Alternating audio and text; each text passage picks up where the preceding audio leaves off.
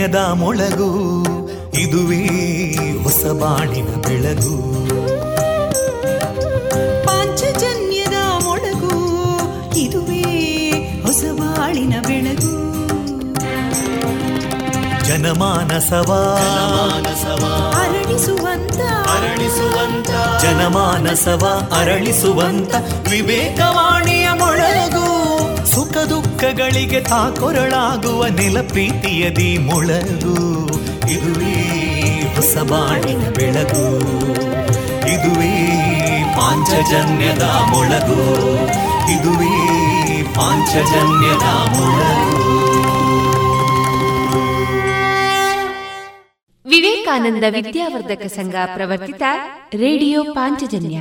ಇದು ಜೀವ ಜೀವದ ಸ್ವರ ಸಂಚಾರ. ತೊಂಬತ್ತು ಬಿಂದು ಎಂಟು ಸ್ವರ ತರಾಂಗಗಳಲ್ಲಿ ಈ ಹೊತ್ತಿನ ಪ್ರಸಾರ ಕಾರ್ಯಕ್ರಮವನ್ನ ಆರಂಭಿಸುತ್ತಿದ್ದೇವೆ ಆತ್ಮೀಯ ಶ್ರೋತೃ ಬಾಂಧವರಿಗೆ ರೇಡಿಯೋ ಪಾಂಚಜನ್ಯ ಸಮುದಾಯ ಬಾನುಲಿ ಕೇಂದ್ರ ಬಳಗದ ಪರವಾಗಿ ನಾನು ತೇಜಸ್ವಿನಿ ಮಾಡುವ ಪ್ರೀತಿಪೂರ್ವಕ ನಮಸ್ಕಾರಗಳು वन्दे मातरम् वन्दे मातरम् सुजलां सुफलां मलयज शीतलां सस्यश्यामलां मातरं वन्दे मातरम् शुभ्रजोत्स्ना पुलकितयामिनीं पुल्लकुसुमिता ध्रुमदळशोभिनीं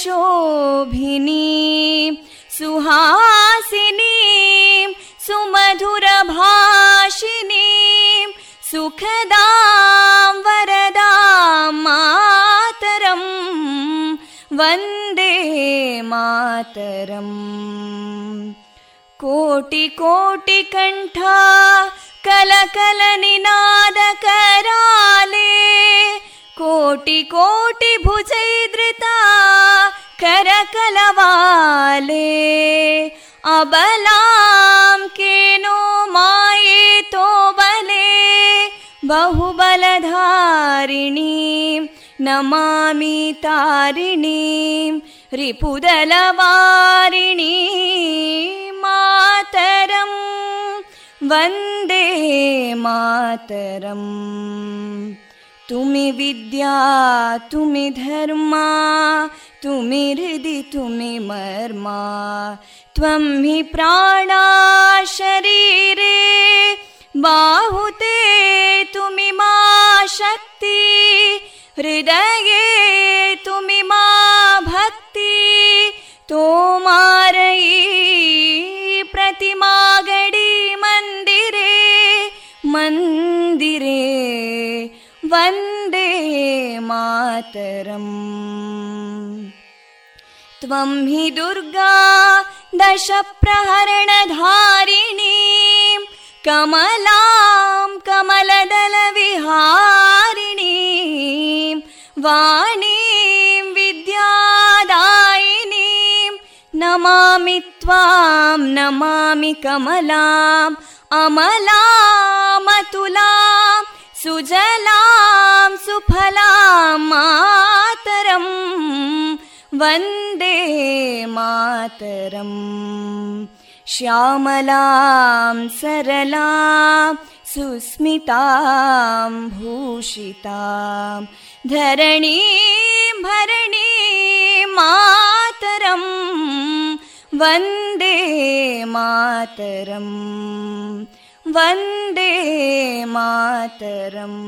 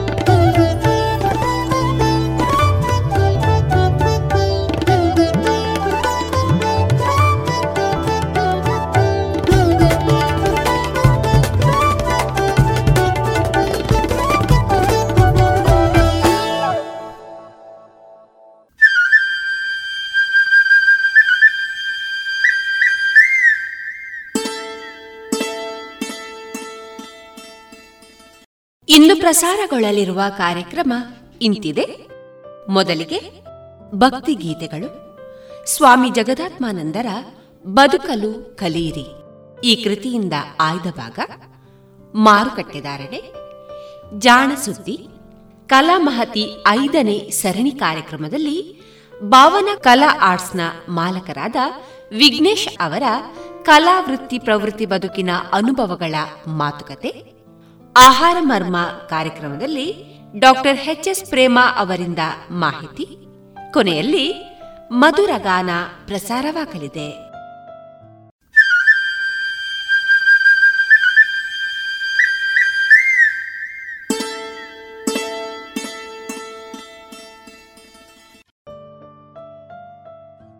ಇದೀಗ ಭಕ್ತಿ ಗೀತೆಗಳನ್ನ ಕೇಳೋಣ.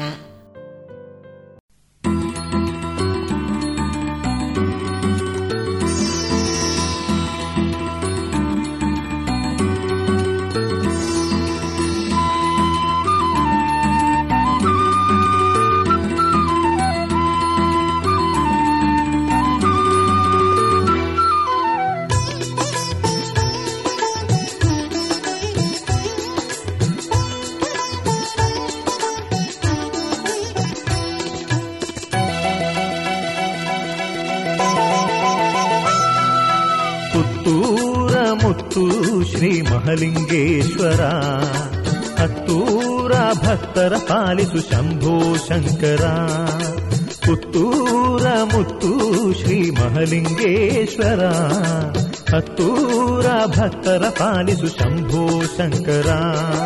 ನಾಗರಾಜನ ಕೊರಲಲ್ಲಿ ಧರಿಸಿದ ನಟಗಂಗಾಧರ ನಂಬಿ ಬಂದಿರುವೆ ಹರಸಯ್ಯ ಮಹಲಿಂಗೇಶ್ವರ. ನಾಗರಾಜನ ಕೊರಲಲ್ಲಿ ಧರಿಸಿದ ನಟಗಂಗಾಧರ ನಂಬಿ ಬಂದಿರುವೆ ಹರಸಯ್ಯ ಮಹಲಿಂಗೇಶ್ವರ.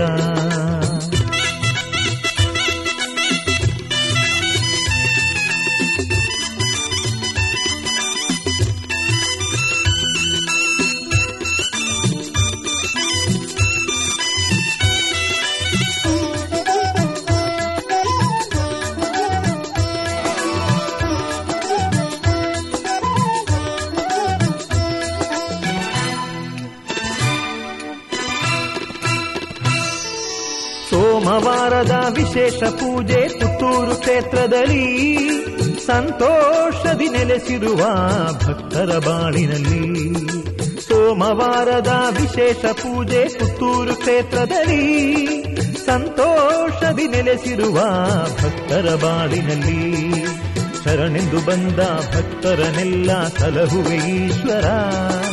ಸರ್ವಲೋಕದ ಸರ್ವ ಜೀವಿಗಳ ಕಾಯುವೆ ಸರ್ವೇಶ್ವರ. ಶರಣೆಂದು ಬಂದ ಭಕ್ತರನೆಲ್ಲ ಸಲಹುವೀಶ್ವರ ಸರ್ವಲೋಕದ ಸರ್ವಜೀವಿಗಳ ಕಾಯುವೆ ಸರ್ವೇಶ್ವರ. ಪುತ್ತೂರ ಮುತ್ತು ಶ್ರೀ ಮಹಲಿಂಗೇಶ್ವರ. ಹತ್ತೂರ ಭಕ್ತರ ಪಾಲಿಸು ಶಂಭೋ ಶಂಕರ.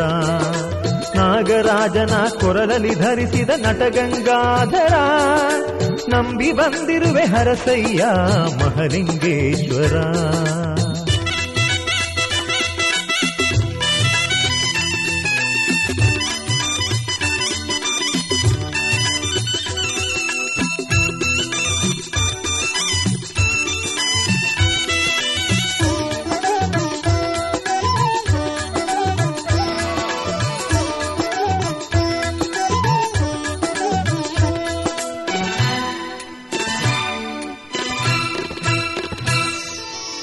ಮಹಲಿಂಗೇಶ್ವರ ನಿನ್ನ ದಿವ್ಯ ರಥೋತ್ಸವ, ಭಕ್ತ ಬಾಂಧವರ ಬಾಳಿನಳೊಂದು ವೈಭವೋತ್ಸವ.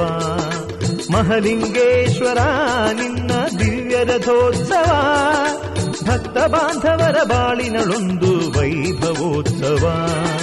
ಶಿವರಾತ್ರಿ ಶುಭ ದಿನದಲ್ಲಿ ಸಂಭ್ರಮದ ಪೂಜೆ, ನವರಾತ್ರಿ ಲಕ್ಷ ದೀಪದಿ ವಿಶೇಷ ಮಹಾಪೂಜೆ.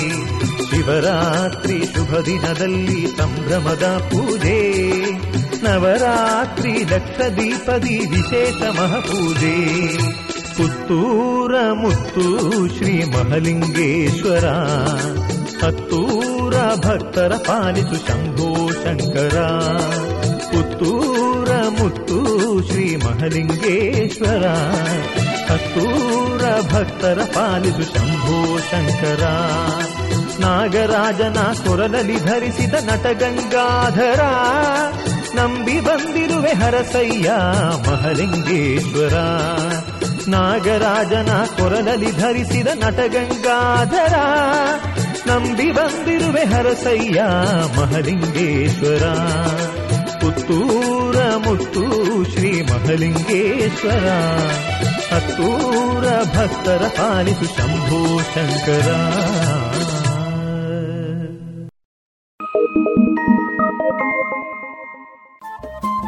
ರೇಡಿಯೋ ಪಾಂಚಜನ್ಯ ತೊಂಬತ್ತು ಬಿಂದು ಎಂಟು ಎಫ್ಎಂ ಸಮುದಾಯ ಬಾನುಲಿ ಕೇಂದ್ರ ಪುತ್ತೂರು. ಇದು ಜೀವ ಜೀವದ ಸ್ವರ ಸಂಚಾರ.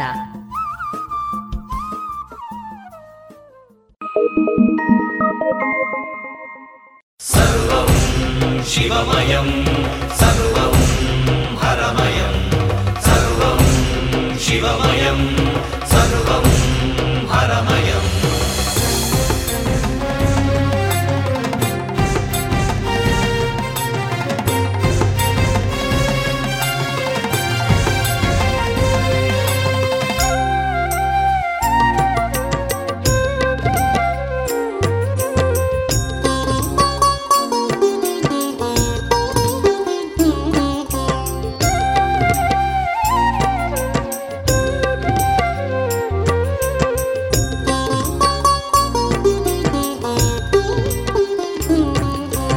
ಶಿವ ಶಿವ ಎನ್ನಿರೋ, ಹರ ಹರ ಎನ್ನಿರೋ, ಶಿವ ಶಿವ ಎನ್ನಿರೋ, ಪಂಚಲಿಂಗೇಶ್ವರ ಎನ್ನಿರೋ, ಈಶ್ವರ ಮಂಗಲದೀಶನ ನೆನೆಯಿರೋ,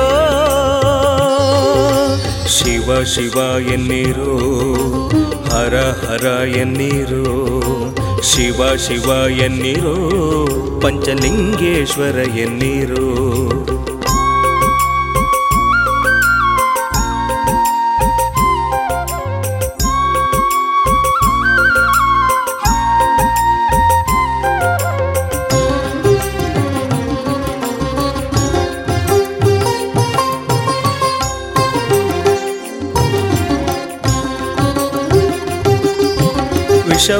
ವಿಷವು ಅಳಿದದ್ದು ಎಳೆಯು ಬೆಳಗೆದ್ದು ಶಿವಶಕ್ತಿಯಿಂದಲೇ. ತೃಷೆಯು ನೀಗಿದ್ದು ಮಳೆಯು ಬಂದದ್ದು ಶಿವಭಕ್ತಿಯಿಂದಲೇ. ವಿಷವು ಅಳಿದದ್ದು ಇಳೆಯು ಬೆಳಗೆದ್ದು ಶಿವಶಕ್ತಿಯಿಂದಲೇ. ತೃಷೆಯು ನೀಗಿದ್ದು ಮಳೆಯು ಬಂದದ್ದು ಶಿವಭಕ್ತಿಯಿಂದಲೇ. ಶಿವಶರಣರೆಲ್ಲ ಜ್ಞಾನ ಪಡೆದದ್ದು ಶಿವ ಮಹಿಮೆಯಿಂದಲೇ ಶಿವಭಕ್ತರೆಲ್ಲ ಮುಕ್ತಿ ಹೊಂದಿದ್ದು ಶಿವನುರುಮೆಯಿಂದಲೇ ಶಿವ ಶರಣರೆಲ್ಲ ಜ್ಞಾನ ಪಡೆದದ್ದು ಶಿವ ಮಹಿಮೆಯಿಂದಲೇ. ಮುಕ್ತಿ ಹೊಂದಿದ್ದು ಶಿವನುರುಮೆಯಿಂದಲೇ ಸರ್ವಂ ಶಿವಮಯಂ ಸರ್ವಂ ಹರಮಯಂ. ಶಿವ ಶಿವ ಎನ್ನಿರೋ ಪಂಚಲಿಂಗೇಶ್ವರ ಎನ್ನಿರೋ. ಶಿವ ಶಿವ ಎನ್ನಿರೋ ಪಂಚಲಿಂಗೇಶ್ವರ ಎನ್ನಿರೋ.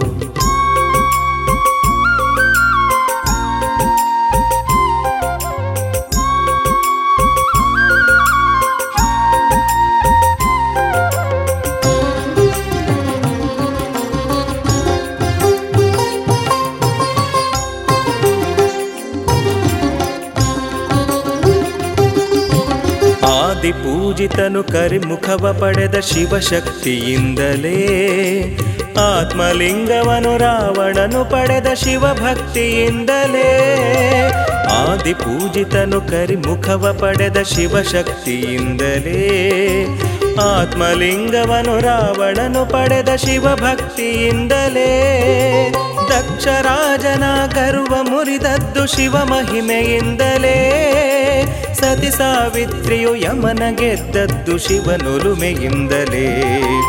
ದಕ್ಷರಾಜನ ಗರ್ವ ಮುರಿದದ್ದು ಶಿವ ಮಹಿಮೆಯಿಂದಲೇ. ಸತಿ ಸಾವಿತ್ರಿಯು ಯಮನ ಗೆದ್ದದ್ದು ಶಿವನುಲುಮೆಯಿಂದಲೇ. ಸರ್ವಂ ಶಿವಮಯಂ ಸರ್ವಂ ಹರಮಯಂ. ಶಿವ ಶಿವ ಎನ್ನಿರೋ ಹರ ಹರ ಎನ್ನಿರೋ. ಶಿವ ಶಿವ ಎನ್ನಿರೋ ಪಂಚಲಿಂಗೇಶ್ವರ ಎನ್ನಿರೋ. ಸರ್ವಂ ಶಿವಮಯಂ ಸರ್ವಂ ಹರಮಯಂ. ಶಿವ ಶಿವ ಶಿವ ಎನ್ನಿರೋ ಹರ ಹರ ಎನ್ನಿರೋ. ಈಶ್ವರ ಮಂಗಲದೀಶನ ನೆನೆಯಿರೋ.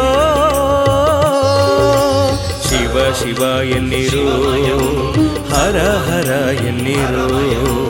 ಶಿವ ಶಿವ ಶಿವ ಎನ್ನಿರೋ ಪಂಚಲಿಂಗೇಶ್ವರ ಎನ್ನಿರೋ ಸರ್ವಂ ಶಿವಮಯಂ ಸರ್ವಂ ಹರಮಯಂ ಸರ್ವಂ ಶಿವಮಯಂ ಸರ್ವಂ ಹರಮಯಂ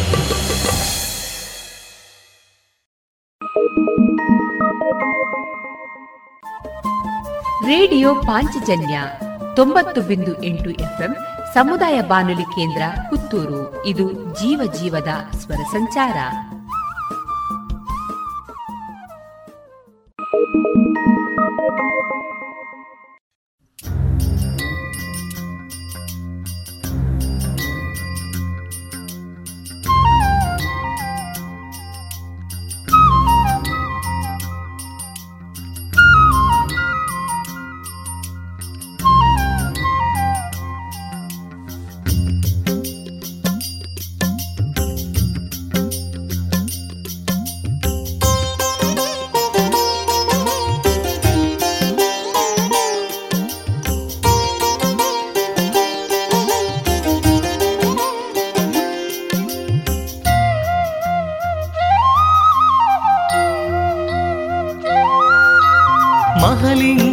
ಮಹಲಿಂಗೇಶ್ವರ ನಮೋ. ನಮೋ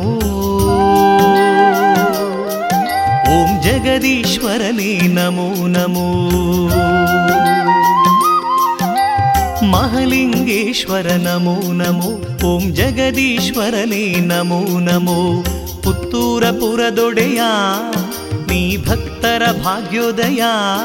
ನಮ್ಮ ಮೊರೆಯನ್ನು ಆಲಿಸಯ್ಯ. ಮಹಲಿಂಗೇಶ್ವರ ನಮೋ ನಮೋ. ಓಂ ಜಗದೀಶ್ವರನೇ ನಮೋ ನಮೋ ಮಹಲಿಂಗೇಶ್ವರ ನಮೋ ನಮೋ ಓಂ ಜಗದೀಶ್ವರನೇ ನಮೋ ನಮೋ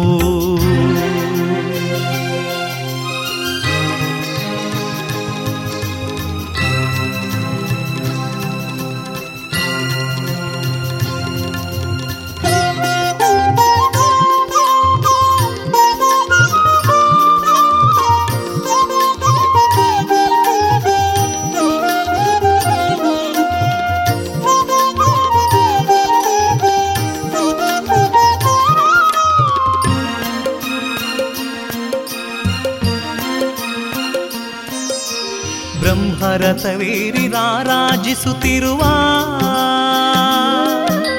ಬೇಡಿ ಬಂದವರ ಮನದಲ್ಲಿ ನೆಲೆಸಿರುವ ಬ್ರಹ್ಮರಥವೇರಿ ರಾರಾಜಿಸುತ್ತಿರುವ ಬೇಡಿ ಬಂದವರ ಮನದಲ್ಲಿ ನೆಲೆಸಿರುವ ಹರ ಹರ ಶಂಕರನೇ, ಶ್ರೀ ಮಹಲಿಂಗೇಶ್ವರನೇ. ಹರ ಹರ ಶಂಕರನೇ, ಶ್ರೀ ಮಹಲಿಂಗೇಶ್ವರನೇ. ಪುತ್ತೂರಪುರದಲ್ಲಿ ನೆಲೆ ನಿಂತ ದೇವ, ಭಕ್ತರ ಬಾಳಿನ ಭಾಗ್ಯದ ದೀಪ, ಓಂಕಾರ ರೂಪನೇ. ಶಿವ ಮಹಲಿಂಗೇಶ್ವರನೇ, ಮಹಾಲಿಂಗೇಶ್ವರ ನಮೋ ನಮೋ. ಓಂ ಜಗದೀಶ್ವರನೇ, ನಮೋ ನಮೋ. ಮಹಲಿಂಗೇಶ್ವರ ನಮೋ ನಮೋ ಓಂ ಜಗದೀಶ್ವರನೇ ನಮೋ ನಮೋ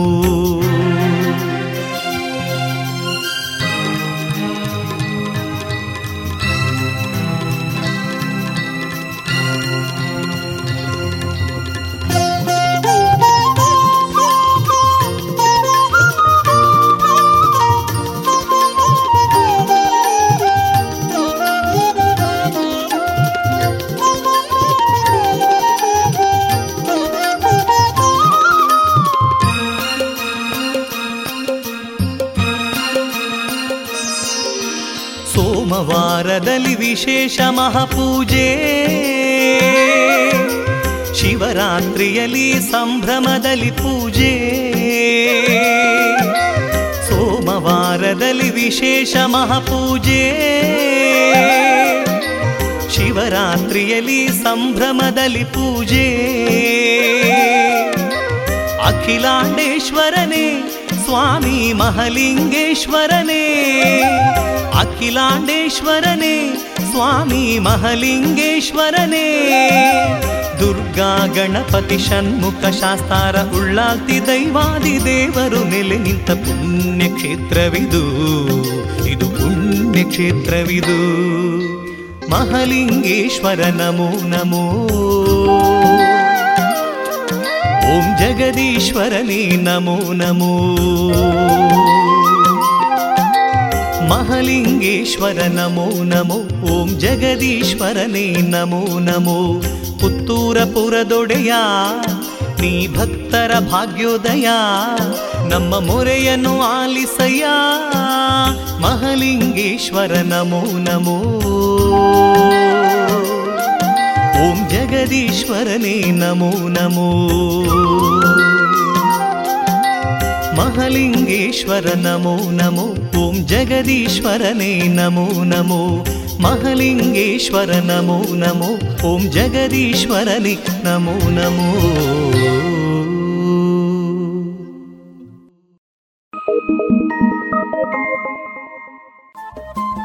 ರೇಡಿಯೋ ಪಾಂಚಜನ್ಯ ತೊಂಬತ್ತು ಬಿಂದು ಎಂಟು ಎಫ್ಎಂ ಸಮುದಾಯ ಬಾನುಲಿ ಕೇಂದ್ರ ಪುತ್ತೂರು. ಇದು ಜೀವ ಜೀವದ ಸ್ವರ ಸಂಚಾರ.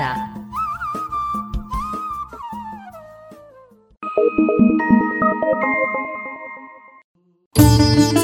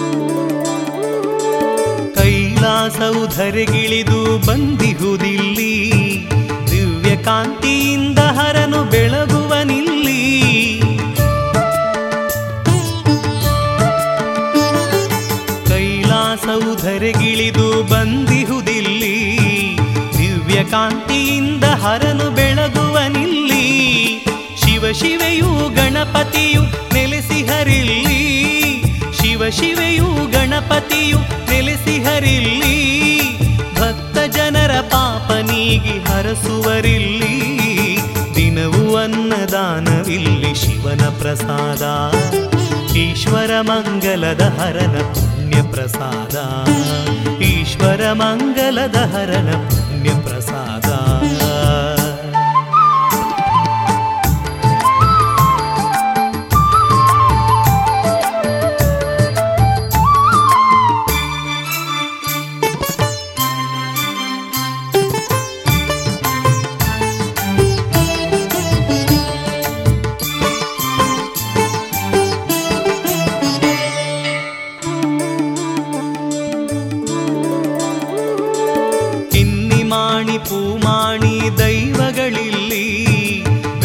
ಚಾಮುಂಡೇಶ್ವರಿಯ ಜೊತೆಗೆ ಹರಿಲ್ಲಿ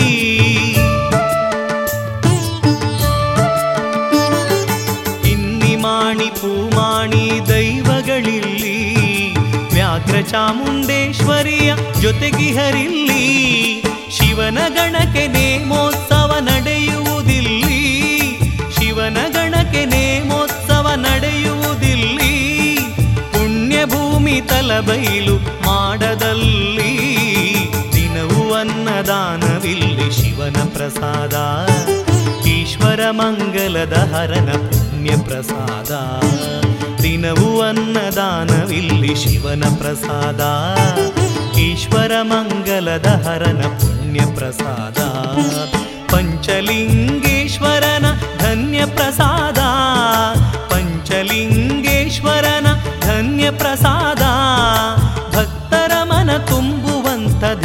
ಪ್ರಸಾದ.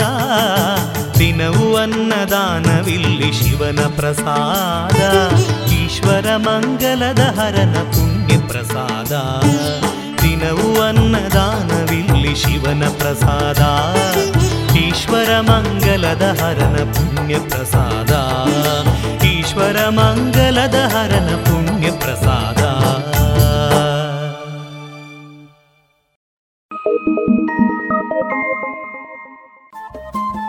ರೇಡಿಯೋ ಪಾಂಚಜನ್ಯ ತೊಂಬತ್ತು ಬಿಂದು ಎಂಟು ಎಫ್ಎಂ ಸಮುದಾಯ ಬಾನುಲಿ ಕೇಂದ್ರ ಪುತ್ತೂರು. ಇದು ಜೀವ ಜೀವದ ಸ್ವರ ಸಂಚಾರ.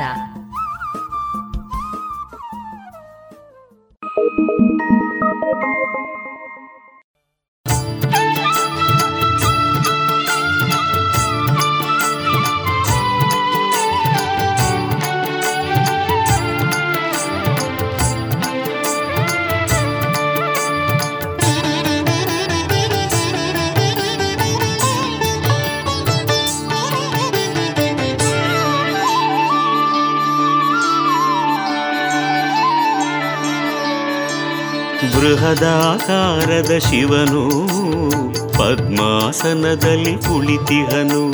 ಬೃಹದಾಕಾರದ ಶಿವನು, ಪದ್ಮಾಸನದಲ್ಲಿ ಕುಳಿತಿಹನು. ಮೂಲ ಮೃಡನ ಜೊತೆಯಲ್ಲೇ ಮತ್ತೆ ಉದಯಿಸಿಹನು. ಮೂಲ ಮೃಡನ ಜೊತೆಯಲ್ಲೇ ಮತ್ತೆ ಉದಯಿಸಿಹನು. ಈ ವಿಶ್ವದಲ್ಲೇ ದೊಡ್ಡವ ಈ ಮೃಡ ಈಶ್ವರನಾಗಿಹನು. ಕಂದುಕಾದ್ರಿಯ ಶಿಖರದಲ್ಲಿ ಕಡಲು ಗಗನವು ಕಾಣುತ್ತಲೀ ಬೃಹದಾಕಾರದ ಶಿವನು ಪದ್ಮಾಸನದಲ್ಲಿ ಕುಳಿತಿಹನು. ಬೃಹದಾಕಾರದ ಶಿವನು ಪದ್ಮಾಸನದಲ್ಲಿ ಕುಳಿತಿಹನು.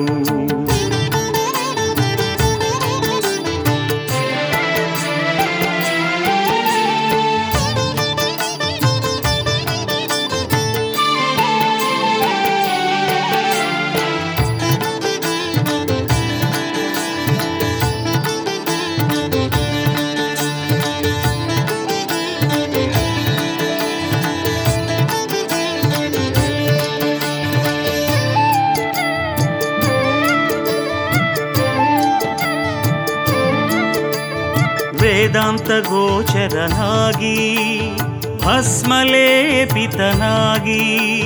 ತ್ರಿಶೂಲಧಾರಿಯಾಗಿ, ಚರ್ಮಾಂಬರ ನಿವನಾಗಿ, ಚಂದ್ರನ ಶಿರದೊಳು ಧರಿಸಿಹನಾಗಿ ರುದ್ರಾಕ್ಷಿ ಮಾಲಾಲಂಕೃತನಾಗಿ, ಚತುರ್ಭುಜಗಳಲ್ಲಿ ಶೋಭಿತನಾಗಿ, ಬೃಹದಾಕಾರದ ಶಿವನು ಪದ್ಮಾಸನದಲ್ಲಿ ಕುಳಿತಿಹನು. ಬೃಹದಾಕಾರದ ಶಿವನು. ಪದ್ಮಾಸನದಲ್ಲಿ ಕುಳಿತಿಹನು.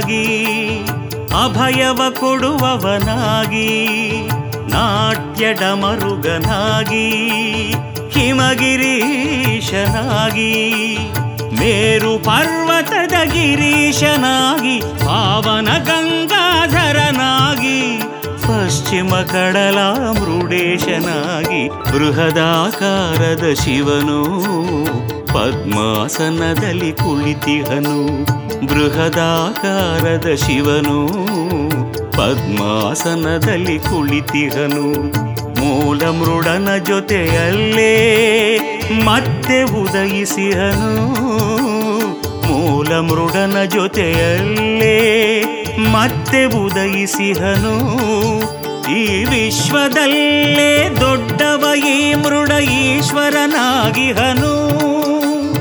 ಕಂದು ಕಾದ್ರಿಯ ಶಿಖರದಲ್ಲಿ ಕಡಲು ಗಗನಕು ಕಾಣುತ್ತಲಿ ಬೃಹದಾಕಾರದ ಶಿವನು ಪದ್ಮಾಸನದಲ್ಲಿ ಕುಳಿತಿಹನು ಬೃಹದಾಕಾರದ ಶಿವನು ಪದ್ಮಾಸನದಲ್ಲಿ ಕುಳಿತಿಹನು.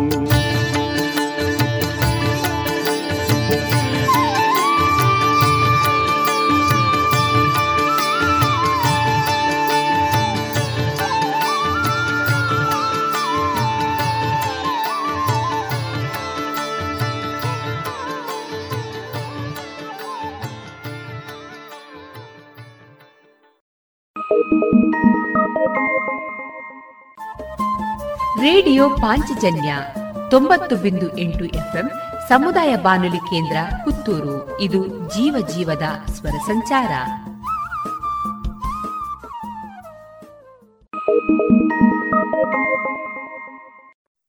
ರುದ್ರಾವತಾರನಾದ ರುದ್ರಶಿವ, ಸದಾನಂದ ನೀಡುವ ಸದಾಶಿವ, ನಾಟ್ಯ ರೂಪದ ನಾಟ್ಯಶಿವ ಎಂದೆಲ್ಲ ಎನಿಸಿರುವ ಶಿವನ ಮತ್ತೊಂದು ರೂಪ ಮೃಡಶಿವ.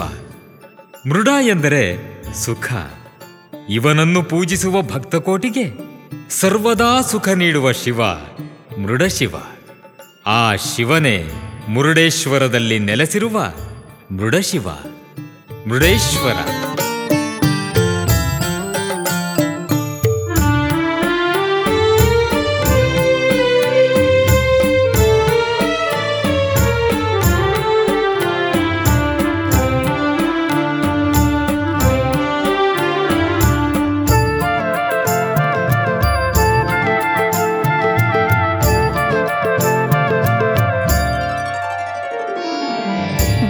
जयतु जय शिव शम्भु शङ्कर जयतु श्रीमुरुडेश्वरा जयतु जय शिव शम्भु शङ्कर जयतु श्रीमुरुडेश्वरा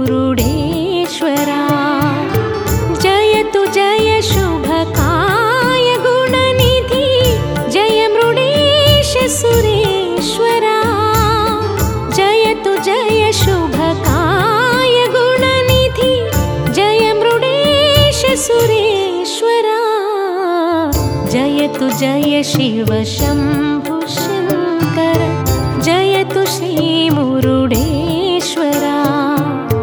जयतु जय शिव शम्भु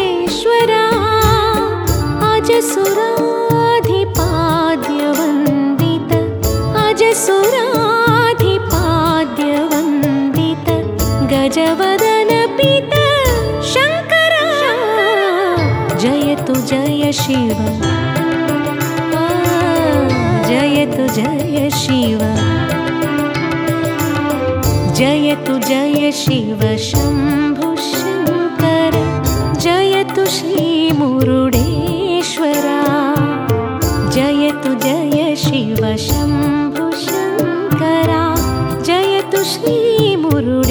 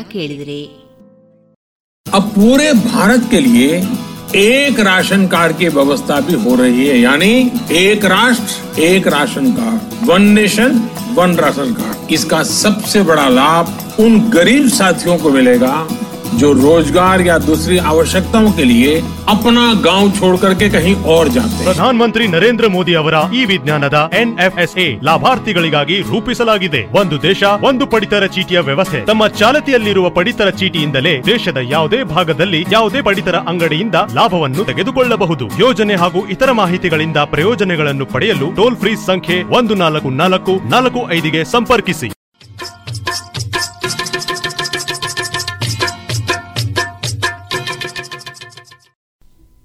ಮಾರುಕಟ್ಟೆ ಧಾರಣೆ ಇಂತಿದೆ.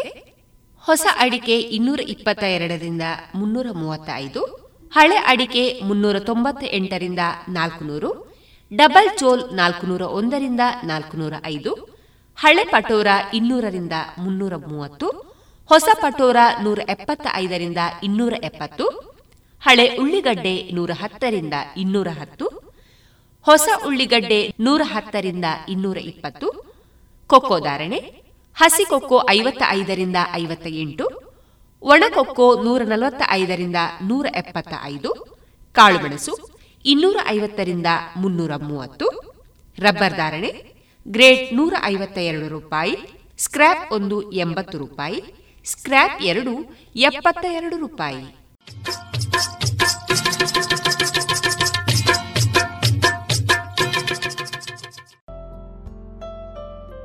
ಇನ್ನೀಗ ಸ್ವಾಮಿ ಜಗದಾತ್ಮಾನಂದರ ಬದುಕಲು ಕಲಿಯಿರಿ. ಈ ಕೃತಿಯಿಂದ ಆಯ್ದ ಭಾಗವನ್ನ ಕೇಳೋಣ.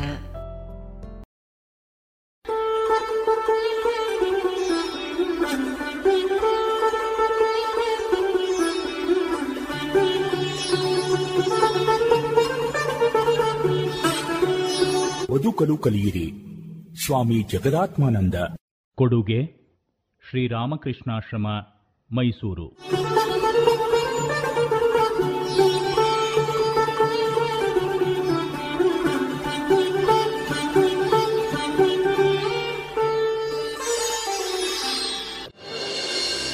ದಿವ್ಯ ಆಸ್ವಾದನೆ.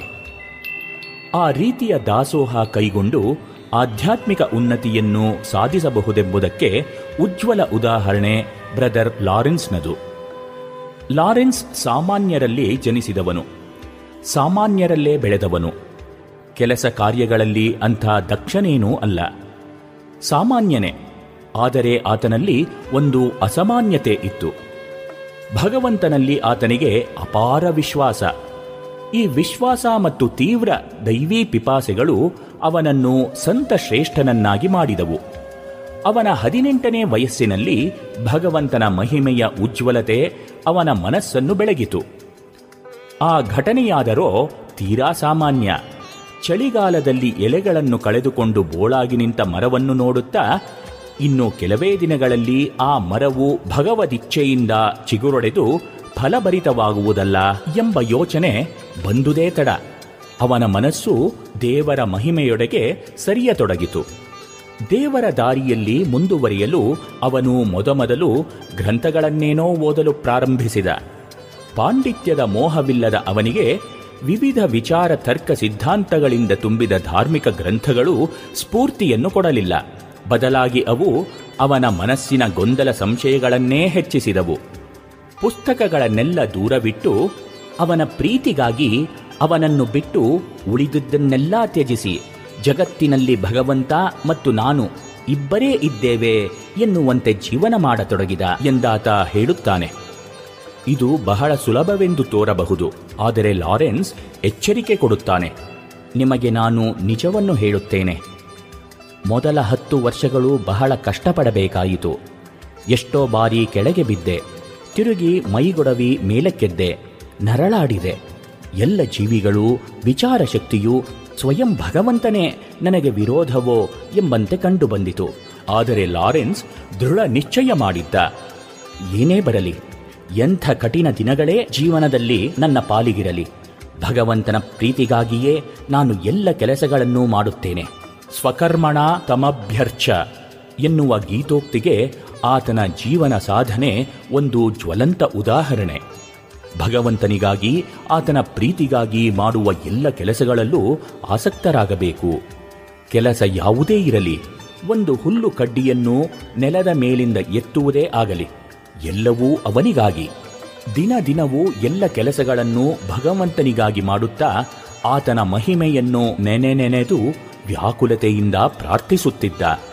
ಈ ರೀತಿಯಾಗಿ ತೊಂದರೆ ಆತಂಕಗಳಲ್ಲೇ ನನ್ನ ಜೀವನವು ಕಳೆದು ಹೋಗುವುದೆಂದು ವ್ಯಥೆಯಲ್ಲಿದ್ದಾಗಲೇ ಒಂದು ದಿನ ಥಟ್ಟನೆ ನನ್ನ ಆತ್ಮವು ವಿವರಿಸಲಾಗದ ಅಪೂರ್ವ ಆನಂದಭರಿತ ಆಂತರಿಕ ಶಾಂತಿಯನ್ನು ಅನುಭವಿಸತೊಡಗಿತು. ಅಂದಿನಿಂದ ಏಕಪ್ರಕಾರವಾಗಿ ನಾನು ವಿನಮ್ರನಾಗಿ ಪರಿಶುದ್ಧ ಪ್ರೇಮ ಶ್ರದ್ಧೆಗಳಿಂದ ದೇವರ ಸಾನ್ನಿಧ್ಯದಲ್ಲೇ ಸದಾ ನಲಿದಾಡುತ್ತಿದ್ದೇನೆ ಎಂದಾತ ಭಗವಂತನ ಸಾನ್ನಿಧ್ಯ ಸುಖವನ್ನು ವರ್ಣಿಸಿದ್ದಾನೆ. ನಿಕೋಲಸ್ ಹರ್ಮನ್, ಇದು ಲಾರೆನ್ಸ್ನ ಮೊದಲ ಹೆಸರು. ಮೊದಲು ಅವನು ಸೇನೆಯಲ್ಲಿ ಕೆಲಸಕ್ಕೆ ಸೇರಿಕೊಂಡಿದ್ದ. ಕೆಲಸ ಕಾರ್ಯಗಳಲ್ಲಿ ದಕ್ಷನಲ್ಲದ ಆತ ಅಧಿಕಾರಿಗಳ ಕೆಂಗಣ್ಣಿಗೆ ಗುರಿಯಾಗಿದ್ದ. ಮನಸ್ಸಿಗೆ ಆ ಕೆಲಸ ಹಿಡಿಸದೆ ಕೊನೆಗೆ ಆತ ಆ ಕೆಲಸವನ್ನು ಬಿಟ್ಟು ಪ್ಯಾರಿಸ್ನ ಒಂದು ಕ್ರೈಸ್ತ ಸನ್ಯಾಸ ಮಠವನ್ನು ಸೇರಿಕೊಂಡ. ದೇವರೊಡನೆ ತನ್ನನ್ನು ಸರಿಪಡಿಸೆಂದು ಬೇಡಲಾಗುವುದೆಂದು ಯೋಚಿಸಿ ಅವನು ಅಲ್ಲಿಗೆ ಬಂದಿದ್ದ. ದೈಹಿಕವಾಗಿ ಅವನು ಸ್ವಸ್ಥನಲ್ಲ, ಕುಂಟ. ಅವನ ಕೆಲಸವಾದರೋ ಪಾಕಶಾಲೆಯಲ್ಲಿ. ಅದೇನೂ ಅವನು ಮೆಚ್ಚಿಕೊಂಡ ಕೆಲಸವಾಗಿರಲಿಲ್ಲ. ಅಡಿಗೆ ಮನೆಯ ಕೆಲಸದ ಒತ್ತಡ, ಅವಸರ, ಗೊಂದಲಗಳು ಅವನಿಗೆ ಹಿಡಿಸಿರಲಿಲ್ಲ. ಅವನ ಯೋಗ್ಯತೆಗೆ ಮತ್ತು ಶಕ್ತಿಗೆ ಮೀರಿದ ಕಾರ್ಯಗಳನ್ನು ಕೆಲವೊಮ್ಮೆ ಅಲ್ಲಿ ನಿರ್ವಹಿಸಬೇಕಾಗುತ್ತಿತ್ತು. ಆದರೆ ಅವನು ಎಲ್ಲ ಕೆಲಸಗಳನ್ನು ದೇವರಿಗಾಗಿ ಮಾಡಿದ. ಒಂದೆರಡು ವರ್ಷಗಳಲ್ಲ, ಅರುವತ್ತು ವರ್ಷಗಳ ಕಾಲ ಎಲ್ಲ ಕೆಲಸ ಕಾರ್ಯಗಳ ಮೊದಲು ಶ್ರದ್ಧೆಯಿಂದ ಪ್ರಾರ್ಥಿಸುತ್ತಿದ್ದ. ಹೇ ಭಗವನ್, ನೀನು ನನ್ನ ಅತ್ಯಂತ ಸಮೀಪದಲ್ಲಿದ್ದೀಯೆ. ನಿನ್ನ ಇಚ್ಛೆಗನುಗುಣವಾಗಿಯೇ ನಾನು ಈ ಎಲ್ಲ ಕೆಲಸಗಳನ್ನು ಮಾಡಬೇಕಾಗಿದೆ. ನಿನ್ನ ಸಹಾಯವಿಲ್ಲದೆ ಇವೆಲ್ಲ ಸಾಧ್ಯವಿಲ್ಲ. ತಂದೆ ನಿನ್ನ ಸಾನ್ನಿಧ್ಯದಿಂದ ನನ್ನನ್ನು ವಿಚ್ಯುತಿಗೊಳಿಸಬೇಡ ಎಂಬುದೇ ನಿನ್ನಲ್ಲಿ ನನ್ನ ಬೇಡಿಕೆ.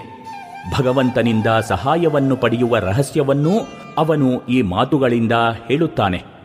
ಭಗವಂತನೊಡನೆ ಏಕಭಾವದಿಂದ ಸರಳವಾಗಿ ವ್ಯವಹರಿಸಬೇಕು. ನಿಷ್ಕಪಟಿಯಾಗಿ ಸಹಜ ಸರಳ ಭಾಷೆಯಲ್ಲಿ ಆತನ ಹತ್ತಿರ ಮಾತನಾಡಬೇಕು. ಯಾವುದಾದರೊಂದು ಒಳ್ಳೆಯ ಕೆಲಸ ಮಾಡುವ ಅವಕಾಶ ಸಿಕ್ಕಿದಾಗ ಅದು ಅತ್ಯುತ್ತಮ ರೀತಿಯಲ್ಲಿ ಕೊನೆಗೊಳ್ಳುವಂತೆ ಆತನನ್ನು ಪ್ರಾರ್ಥಿಸಿಕೊಳ್ಳಬೇಕು. ಲಾರೆನ್ಸ್ ಪ್ರಾರ್ಥನೆಯಿಂದ ಎಂಥ ಉನ್ನತ ಮಾನಸಿಕ ಸ್ಥಿತಿಯನ್ನು ಪಡೆದಿದ್ದನೆಂಬುದು ಅವನ ಮಾತಿನಿಂದಲೇ ತಿಳಿಯುತ್ತದೆ. ನನಗಾದರೋ ಪ್ರಾರ್ಥನೆಯ ಸಮಯ ಮತ್ತು ಕೆಲಸ ಕಾರ್ಯಗಳ ಸಮಯ ಬೇರೆಯಾಗಿರಲಿಲ್ಲ. ಹಲವು ಮಂದಿ ಹಲವಾರು ವಸ್ತುಗಳನ್ನು ಏಕಕಾಲದಲ್ಲಿ ಕೇಳುತ್ತಿರುವಾಗ ಪಾಕಶಾಲೆಯ ಸದ್ದುಗದ್ದಲಗಳ ನಡುವೆ ಕೂಡ ತೀವ್ರ ಏಕಾಗ್ರಚಿತ್ತನಾಗಿ ಏಕಾಂತದಲ್ಲಿ ಪ್ರಾರ್ಥಿಸುವಾಗಿನಷ್ಟೇ ಸಮಚಿತ್ತತೆ, ಶಾಂತಿಗಳಿಂದ ಭಗವತ್ ಸಾನ್ನಿಧ್ಯದ ಅನುಭವ ನನಗಾಗುತ್ತಿತ್ತು. ಲಾರೆನ್ಸ್ ಭಕ್ತನೂ ಅಹುದು, ಕರ್ಮಯೋಗಿಯೂ ಅಹುದು. ಒಂದು ದೃಢ ನಿಶ್ಚಯ ಮಾಡು, ಹೃತ್ಪೂರ್ವಕ ತ್ಯಾಗವನ್ನು ಮಾಡು ಎಂದು ಆತ ಹೇಳಿದಾಗ ಎಲ್ಲವನ್ನೂ ಬಿಟ್ಟು ಕಾಡನ್ನು ಸೇರು ಎಂದು ಹೇಳುತ್ತಿಲ್ಲ. ದೇವರಿಗಾಗಿ ಎಲ್ಲ ಕೆಲಸಗಳನ್ನು ಮಾಡಬೇಕೆಂದು ಹೇಳುತ್ತಾನೆ. ದೇವರಿಗಾಗಿ ನಾವು ಸಣ್ಣ ಪುಟ್ಟ ಕೆಲಸಗಳನ್ನು ಮಾಡಲೂ ಹಿಂಜರಿಯಬಾರದು. ಕೆಲಸದ ಮಹತ್ವವನ್ನು ದೇವರು ಕಾಣುವುದಿಲ್ಲ. ಆದರೆ ಅದನ್ನು ಪ್ರೀತಿಯಿಂದ ಮಾಡಿದನೆ ಎಂದು ಕಾಣುತ್ತಾನೆ. ನಮ್ಮ ಆಧ್ಯಾತ್ಮಿಕ ಪ್ರಗತಿಯು ಕೆಲಸದ ಬದಲಾವಣೆಯನ್ನಾಗಲಿ, ಸ್ಥಾನ ಬದಲಾವಣೆಯನ್ನಾಗಲಿ ಹೊಂದಿಕೊಂಡಿಲ್ಲ. ನಿಂತ ಸ್ಥಾನದಲ್ಲೇ ನಿಂತು ಎಲ್ಲ ಕೆಲಸಗಳನ್ನು ಭಗವಂತನ ಪ್ರೀತಿಗಾಗಿ ಮಾಡುವುದೇ ಸೂಕ್ತ ಉಪಾಯ. ಸತ್ಯ ಸಾಕ್ಷಾತ್ಕಾರದ ಅನುಭವವನ್ನು ಹೊಂದಿದ ವ್ಯಕ್ತಿಯಷ್ಟು ಅಧಿಕಾರವಾಣಿಯಿಂದ ಓದು ಬರಹಬಲ್ಲ ಪಂಡಿತನು ಮಾತನಾಡಲಾರ. ಭಗವಂತನ ದಾರಿಯಲ್ಲಿ ನಡೆದ ಸಜ್ಜನರ ವಾಣಿ ನೇರವಾಗಿ ಮನುಷ್ಯರ ಹೃದಯವನ್ನು ಪ್ರವೇಶಿಸುತ್ತದೆ. ಹಲವಾರು ವರ್ಷಗಳವರೆಗೆ ತರ್ಕ ವಿತರ್ಕಗಳನ್ನು ಮಾಡುತ್ತಾ ಬೆಳಕನ್ನು ಕಾಣದೆ ಕಾಲ ಕಳೆಯಬಹುದು. ಆದರೆ ಸರಳ ವಿನಮ್ರ ಹೃದಯಗಳ ಅಂತರಾಳದಲ್ಲಿ ಭಗವಂತ ಕೃಪೆದೋರಿ ಅತ್ಯಂತ ಸೂಕ್ಷ್ಮವಾದ ಆಧ್ಯಾತ್ಮಿಕ ಸತ್ಯಗಳನ್ನು ತನ್ನ ಮಹಿಮೆಯನ್ನು ಮಿಂಚಿನಂತೆ ಬೆಳಗುವನು. ಲಾರೆನ್ಸ್ ಅತ್ಯಂತ ವಿನಮ್ರನಾಗಿ, ಆದರೆ ದೃಢತೆಯಿಂದ ಹೇಳುತ್ತಾನೆ. ಈಗ ನಾನು ನಂಬುವ ಪ್ರಶ್ನೆಯೇ ಇಲ್ಲ. ಕಾರಣ, ನಾನೇ ಆತನನ್ನು ಸದಾ ಸರ್ವದಾ ಕಾಣುತ್ತಿದ್ದೇನೆ. ಆತನ ದಿವ್ಯ ಆಸ್ವಾದನೆಯನ್ನು ಅನುಭವಿಸುತ್ತಿದ್ದೇನೆ. ಬಾಗಿಲನ್ನು ತಟ್ಟು ನಿರಂತರ ಆ ದಿಸೆಯಲ್ಲಿ ಹೋರಾಡು. ಅವನು ಖಂಡಿತವಾಗಿಯೂ ಬಾಗಿಲನ್ನು ತೆರೆಯುವನೆಂದು ನಾನು ಹೇಳುತ್ತೇನೆ ಎಂದು ಸಾಧಕರನ್ನು ಅವನು ಹುರಿದುಂಬಿಸುತ್ತಾನೆ. ಆತನ ಕಳಕಳಿಯ ಕರೆಯನ್ನು ಯಾರು ತಾನೇ ತಿರಸ್ಕರಿಸಬಲ್ಲರು. ಧ್ಯಾನಕ್ಕೆ ಪ್ರೇರಕ, ಪೂರಕ. ತೈಲಧಾರೆಯಂತೆ ಮನಸ್ಸು ಏಕಮುಖವಾಗಿ ದೇವರೆಡೆಗೆ ಹರಿಯುವುದೇ ಧ್ಯಾನ. ಜಪದಲ್ಲಿ ಏಕನಿಷ್ಠೆ, ಏಕಾಗ್ರತೆಗಳು ಏಕೀಭವಿಸಿದಾಗ ಅದು ಧ್ಯಾನದ ಮಟ್ಟಕ್ಕೇರುತ್ತದೆ. ಹೃದಯವು ಧ್ಯಾನಕ್ಕೆ ಪ್ರಶಸ್ತವಾದ ಸ್ಥಾನ ಎಂಬುದು ಧ್ಯಾನಸಿದ್ಧರ ಅಭಿಮತ. ಜ್ಞಾನ ಮಾರ್ಗಾವಲಂಬಿಗಳು ಭ್ರೂಮಧ್ಯದಲ್ಲೂ ಭಕ್ತರು ಹೃದಯದಲ್ಲೂ ಧ್ಯಾನಿಸುತ್ತಾರೆ ಎನ್ನುವುದುಂಟು. ಧ್ಯಾನಾಭ್ಯಾಸರತರಿಗೆ ಪ್ರಾರಂಭದಲ್ಲಿ ಹೃದಯವೇ ಪ್ರಶಸ್ತವಾದ ತಾಣ ಎಂಬುದರಲ್ಲಿ ಸಂಶಯವಿಲ್ಲ. ಆದರೆ ಆ ಹೃದಯ ಯಾವುದು? ಸರಿಯಾಗಿ ಪರಿಶೀಲಿಸಿದರೆ ನಮಗೆಲ್ಲರಿಗೂ ತ್ರಿವಿಧ ಹೃದಯಗಳಿವೆ ಎಂಬ ಸಂಗತಿ ಗೊತ್ತಾಗುವುದು. ಶರೀರಾದ್ಯಂತ ರಕ್ತವನ್ನು ಪಂಪಿಸುವ ಕೆಲಸ ಮಾಡುತ್ತಿರುವ ಲಬ್ ಡಬ್ ಎನ್ನುವ ಹೃದಯದ ಪರಿಚಯ ಎಲ್ಲರಿಗೂ ಇದೆ. ಇದು ತನ್ನ ಕೆಲಸವನ್ನು ನಿಷ್ಠೆಯಿಂದ ನೆರವೇರಿಸದೆ ನಮ್ಮ ಯಾವ ವ್ಯವಹಾರ ಚಟುವಟಿಕೆಗಳು ನಡೆಯಲಾರವು ಎಂಬುದು ದಿಟ. ಹೃದಯಾಂತರಾಳದಲ್ಲಿ ಈ ಮಾತನ್ನು ಹೇಳುತ್ತೇನೆ. ಆತನಿಗೆ ಹೃದಯ ಶುದ್ಧಿ ಇದೆ. ನಿಮ್ಮ ಮಾತುಗಳು ಹೃದಯದಿಂದ ಬರುತ್ತವೆ. ಅವು ಬುದ್ಧಿಯ ಕಸರತ್ತಲ್ಲ ಎಂದೆಲ್ಲ ಹೇಳುವಾಗ ನಾವು ಉದ್ದೇಶಿಸಿರುವುದು ಭಾವನೆಗಳ ನೆಲೆಯಾದ ಹೃದಯವನ್ನು. ಇದು ಎರಡನೆಯ ಬಗೆಯದು. ಪ್ರೀತಿ, ಭಕ್ತಿ, ನಿಸ್ವಾರ್ಥತೆ ಪರದುಃಖ ಕಾತರತೆ ಸೇವಾ ಮನೋಭಾವ, ನಿರಹಂಕಾರ, ಇವೆಲ್ಲ ಹೃದಯವಂತಿಕೆಯ ಲಕ್ಷಣಗಳು. ನಮಗಿರುವ ಇನ್ನೊಂದು ಹೃದಯವೇ ಆಧ್ಯಾತ್ಮಿಕ ಹೃದಯ. ಇದನ್ನು ಅನಾಹತ ಚಕ್ರ ಎಂದು ಕರೆಯುತ್ತಾರೆ. ಹೃದಯದಲ್ಲಿ ಧ್ಯಾನ ಮಾಡಿ ಎಂದಾಗ ಈ ಆಧ್ಯಾತ್ಮಿಕ ಹೃದಯದಲ್ಲಿ ಮನಸ್ಸನ್ನು ನಿಲ್ಲಿಸಿ ಎಂದರ್ಥ. ನಮ್ಮಲ್ಲಿ ಹೆಚ್ಚಿನವರ ಮಾನಸಿಕ ಶಕ್ತಿಯೆಲ್ಲ ದೈಹಿಕ, ಜೈವಿಕ ಬಯಕೆಗಳ ತೃಪ್ತಿಗಾಗಿ ಮತ್ತು ಅಹಂನ ರಕ್ಷಣೆಗಾಗಿಯೇ ವ್ಯಯವಾಗುತ್ತದೆ. ಆಧ್ಯಾತ್ಮಿಕ ಜಾಗೃತಿಯಾಗಬೇಕಾದರೆ ಮೂಲಾಧಾರದಲ್ಲಿ ಸುಪ್ತವಾಗಿರುವ ಕುಂಡಲಿನಿ ಶಕ್ತಿ ಜಾಗೃತವಾಗಿ ಮನಸ್ಸು ಈ ಬಂಧನಗಳಿಂದ ಬಿಡಿಸಿಕೊಂಡು ಮೇಲೇರಬೇಕು. ಅಂದರೆ ನಾವು ಧ್ಯಾನ ಮಾಡುವಾಗ ಅನಾಹತ ಚಕ್ರಕ್ಕೆ ಮನಸ್ಸನ್ನೇರಿಸಬೇಕು. ಆದರೆ ಆ ಚಕ್ರದ ಸ್ಥಾನವನ್ನು ಸ್ಪಷ್ಟವಾಗಿ ತಿಳಿದುಕೊಳ್ಳದೆ ಮನಸ್ಸನ್ನಲ್ಲಿಗೆ ಏರಿಸುವುದಾದರೂ ಹೇಗೆ? ರಮಣ ಮಹರ್ಷಿಗಳೆನ್ನುವಂತೆ ನಾನುವಿನ ಮೂಲವನ್ನು ಶೋಧಿಸುತ್ತಾ ಹೋದರೆ ಈ ಚಕ್ರವನ್ನು ಅಥವಾ ಆಧ್ಯಾತ್ಮಿಕ ಹೃದಯವನ್ನು ತಲುಪಬಹುದು. ಆದರೆ ಆ ವಿಶ್ಲೇಷಣಾ ವಿಧಾನವಾದರೋ ಸುಲಭ ಸಾಧ್ಯವಲ್ಲ. ನಾನು ನಿಜವಾಗಿಯೂ ಯಾರು? ನಾನು ನಾನು ಎಂದುಕೊಳ್ಳುತ್ತೇನಲ್ಲ? ಇದು ಎಲ್ಲಿಂದ ಪ್ರಾರಂಭವಾಗುತ್ತದೆ? ಎಚ್ಚರದ ಅವಸ್ಥೆಯಲ್ಲಿರುವಾಗ ನಾನಾ ಜನರ ಅಥವಾ ವಿಚಾರಗಳ ಸಂಪರ್ಕಕ್ಕೆ ಬರುವ ನಾನು ಗಾಢ ನಿದ್ರೆಯ ಸಮಯದಲ್ಲಿ ಎಲ್ಲಿಗೆ ಹೋಗುತ್ತೇನೆ? ಪುನಃ ಎಚ್ಚರವಾದಾಗ ಎಲ್ಲಿಂದ ಬರುತ್ತೇನೆ? ಹೀಗೆ ನಾನು ಇರುವ ಆಗ ಮತ್ತು ಹುಟ್ಟನ್ನು ಕುರಿತು ವಿಶ್ಲೇಷಣೆ ಮಾಡುತ್ತಾ ಹೋದಂತೆ ಮತ್ತೆ ಮುಂದುವರಿಯಲಾಗದ ಒಂದು ಹಂತಕ್ಕೆ ಬಂದು ನಿಲ್ಲುವಂತಾಗುತ್ತದೆ. ಅಲ್ಲಿಯೇ ಇರುವುದು ಈ ಆಧ್ಯಾತ್ಮಿಕ ಹೃದಯ. ಆದರೆ ಈ ತರದ ಶೋಧನೆಯ ತೀವ್ರತೆಯನ್ನು ದೀರ್ಘಕಾಲ ಉಳಿಸಿಕೊಳ್ಳುವುದು ಹೆಚ್ಚಿನವರಿಗೆ ಕಷ್ಟ. ಹಾಗಾಗಿ ಅದಕ್ಕಿಂತ ಸುಲಭ ಉಪಾಯ ಪ್ರಾರ್ಥನೆ. ಪ್ರಾರ್ಥನೆಯು ಧ್ಯಾನಕ್ಕೆ ಪ್ರೇರಕವೂ ಹೌದು, ಪೋಷಕವೂ ಹೌದು. ಪ್ರಾರ್ಥನೆಯ ಅಭ್ಯಾಸದಿಂದ ಧ್ಯಾನ ಶಕ್ತಿಶಾಲಿಯಾಗುತ್ತದೆ. ಧ್ಯಾನಕ್ಕೆ ಕುಳಿತುಕೊಳ್ಳುವುದಕ್ಕೆ ಮೊದಲು ಹತ್ತು, ಹದಿನೈದು ನಿಮಿಷಗಳ ಕಾಲ ಒಂದೇ ಮನಸ್ಸಿನಿಂದ ಪ್ರಾರ್ಥಿಸಬೇಕು. ಕಾರ್ಮೋಡಗಳು ದಟ್ಟೈಸಿದಾಗ ಹನಿಯೊಡೆದು ಮಳೆ ಸುರಿಯುವಂತೆ ಪ್ರಾರ್ಥನೆ ತೀವ್ರವಾದಾಗ ಮನಸ್ಸು ಮೇಲೇರಿ ಭಾವನಾತ್ಮಕ ಹೃದಯವನ್ನು ದಾಟಿ ಆಧ್ಯಾತ್ಮಿಕ ಹೃದಯವನ್ನು ತಲುಪುವಾಗ ಕಣ್ತುಂಬಿ ಬಂದು ಕಂಬನಿ ಹರಿಯತೊಡಗುತ್ತದೆ. ಅದೇ ವ್ಯಾಕುಲತೆಯ ಉಗಮ.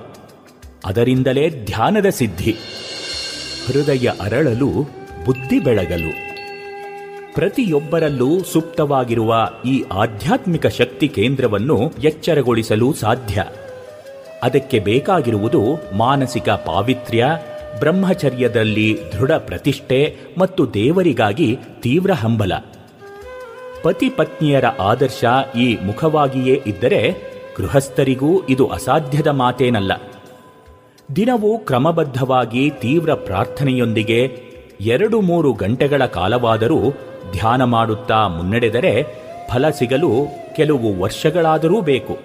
ಆ ಕ್ರಮವನ್ನು ಅನುಸರಿಸದೆ ಪುರಸೊತ್ತಿದ್ದಾಗ ಕ್ಷಣಕಾಲ ಕಣ್ಮುಚ್ಚಿ ಕೂತು ಬಕಧ್ಯಾನ ಮಾಡಿ, ಅಯ್ಯೋ, ಧ್ಯಾನ ಮಾಡಿ ನೋಡಿದೆ, ಏನೂ ಆಗಲಿಲ್ಲ, ಎನ್ನುವವರಿಗೆ ಕೊರತೆಯಿಲ್ಲ. ದಾರಿ ಸರಿಯಾದರೆ ಮಾತ್ರ ಗುರಿ ಸೇರಬಹುದೆಂಬುದನ್ನು ಅವರು ತಿಳಿದುಕೊಳ್ಳಬೇಕು. ಧ್ಯಾನ ಏಕಾಗ್ರತೆ ಎಂದು ಸಮೀಕರಿಸಿ ಆ ಬಗ್ಗೆ ವಿಶ್ಲೇಷಣೆ ಪ್ರಚಾರಗಳು ಇಂದು ನಡೆಯುತ್ತಿವೆ. ಆದರೆ ಇದು ಆಧ್ಯಾತ್ಮಿಕ ಸಾಧನೆ ಆಗಲಾರದು. ಧ್ಯಾನದಲ್ಲಿ ವ್ಯಾಕುಲತೆಯ ಪ್ರಾರ್ಥನೆಯಿಂದ ಪುಷ್ಟವಾದ ಮನಸ್ಸು ಅತ್ಯಂತ ಜಾಗರೂಕವಾಗಿದ್ದು ಅತಿ ಹೆಚ್ಚಿನ ಚುರುಕುತನದಿಂದ ಕೂಡಿರುತ್ತದೆ. ಅದು ವಿಶ್ರಾಮ, ಶಿಥಿಲೀಕರಣ, ನಿದ್ರಾಸ್ಥಿತಿಯ ವಿಧಾನವಲ್ಲವೇ ಅಲ್ಲ. ದೇವರಿಗಾಗಿ ವ್ಯಾಕುಲತೆ ಅಭೀಪ್ಸೆ ಅಥವಾ ಹಂಬಲಗಳಿಲ್ಲದ ಧ್ಯಾನ ವಿಧಾನ ಪೆಟ್ರೋಲ್ ಇಲ್ಲದೆ ಕಾರನ್ನು ಓಡಿಸಲು ಮಾಡುವ ಪ್ರಯತ್ನದಂತೆಯೇ ಸರಿ. ದೇವರಿಗಾಗಿ ಹಂಬಲಿಸುತ್ತಾ ತೀವ್ರ ವ್ಯಾಕುಲತೆಯಿಂದ ಮುನ್ನಡೆದರೆ ಸರೋವರದ ನೀರಿನಡಿ ಇದುವರೆಗೆ ಹುದುಗಿದ್ದ ಕಮಲ ಭಾನುವಿನುದಯಕ್ಕೆ ತಲೆ ಎತ್ತಿ ಅರಳಿ ಸೌರಭ ಸೂಸುವಂತೆ. ಹೃದಯ ಕಮಲವೂ ಅರಳಿ ಭಗವದಭಿಮುಖವಾಗಿ ದೈವೀ ಗುಣಗಳಿಂದ ಶೋಭಿಸತೊಡಗುವುದು. ಸಂಶಯರಹಿತವಾದ ಈ ದಿವ್ಯ ಅನುಭೂತಿಯಿಂದ ಸಾಧಕನಲ್ಲಿ ಅಪೂರ್ವ ಸ್ಥೈರ್ಯ, ಇನ್ನೂ ಮುನ್ನಡೆಯಲು ಸ್ಫೂರ್ತಿ ಹಾಗೂ ಮಾರ್ಗದರ್ಶನ ಲಭಿಸುವುದು. ಇದೇ ಬುದ್ಧಿಯ ಬೆಳಗುವಿಕೆ. ಗಾಯತ್ರಿ ಮಂತ್ರದ ಅಂತರಾರ್ಥವೂ ಇದೆ. ಇದುವರೆಗೆ ಸ್ವಾಮಿ ಜಗದಾತ್ಮಾನಂದರ ಬದುಕಲು ಕಲಿಯಿರಿ. ಈ ಕೃತಿಯಿಂದ ಆಯ್ದ ಭಾಗವನ್ನ ಕೇಳಿದಿರಿ.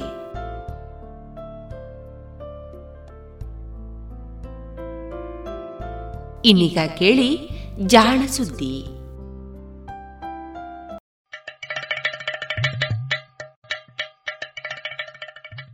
ಕೇಳು ಕೇಳು ಕೇಳು ಜಾಣ ಜಾಣ ಸುದಿಯ ಕೇಳು ಕೇಳು ಕೇಳು ಜಾಣ.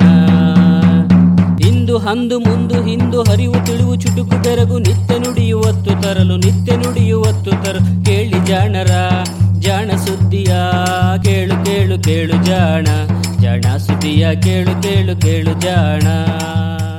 ತುಂತುರು ಸುದ್ದಿಗಳು.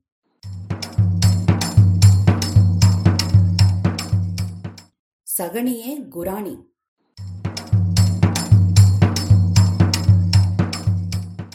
ಹೊಟ್ಟೆಗಾಗಿ, ಗೇಣು ಬಟ್ಟೆಗಾಗಿ ಎಂದು ದಾಸರು ಹೇಳಿದ್ದು ಮನುಷ್ಯರ ನಡವಳಿಕೆಗಳನ್ನು ಕುರಿತು ಇರಬಹುದು.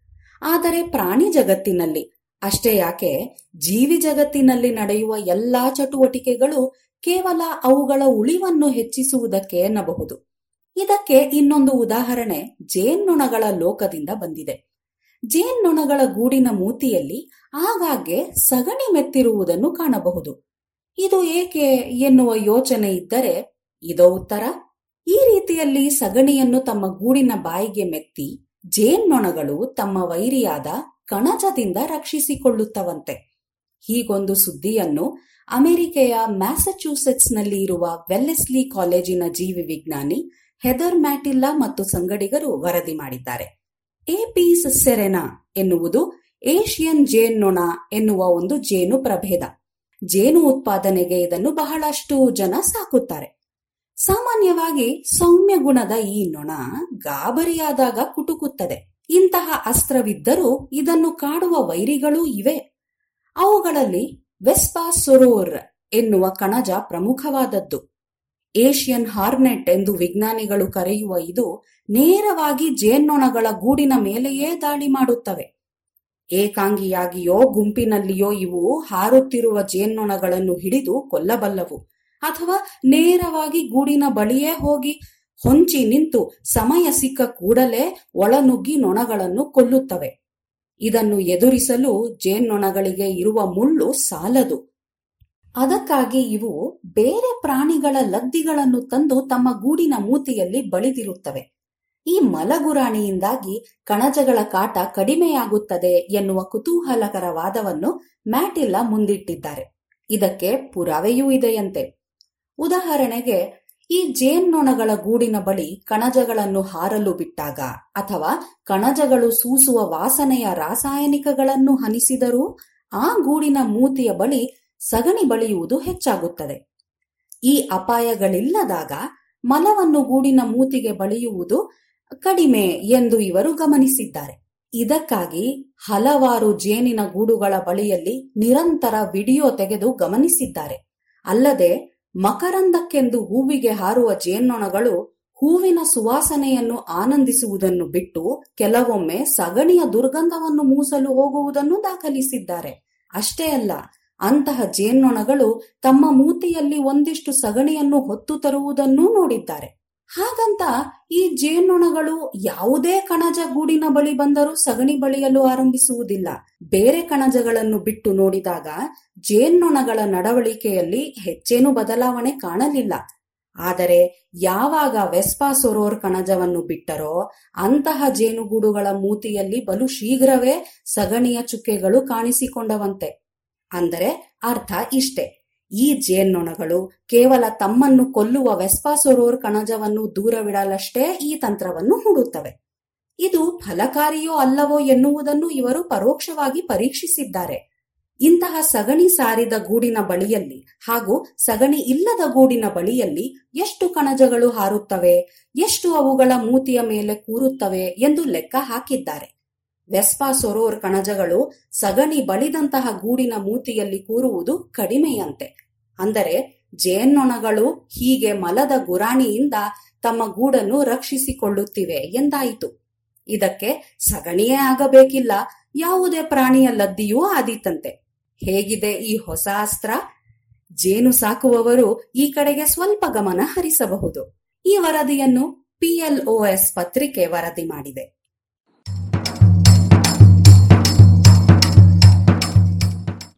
ಅಟ್ಲಾಂಟಿಕ್ ತಂದ ಬರ.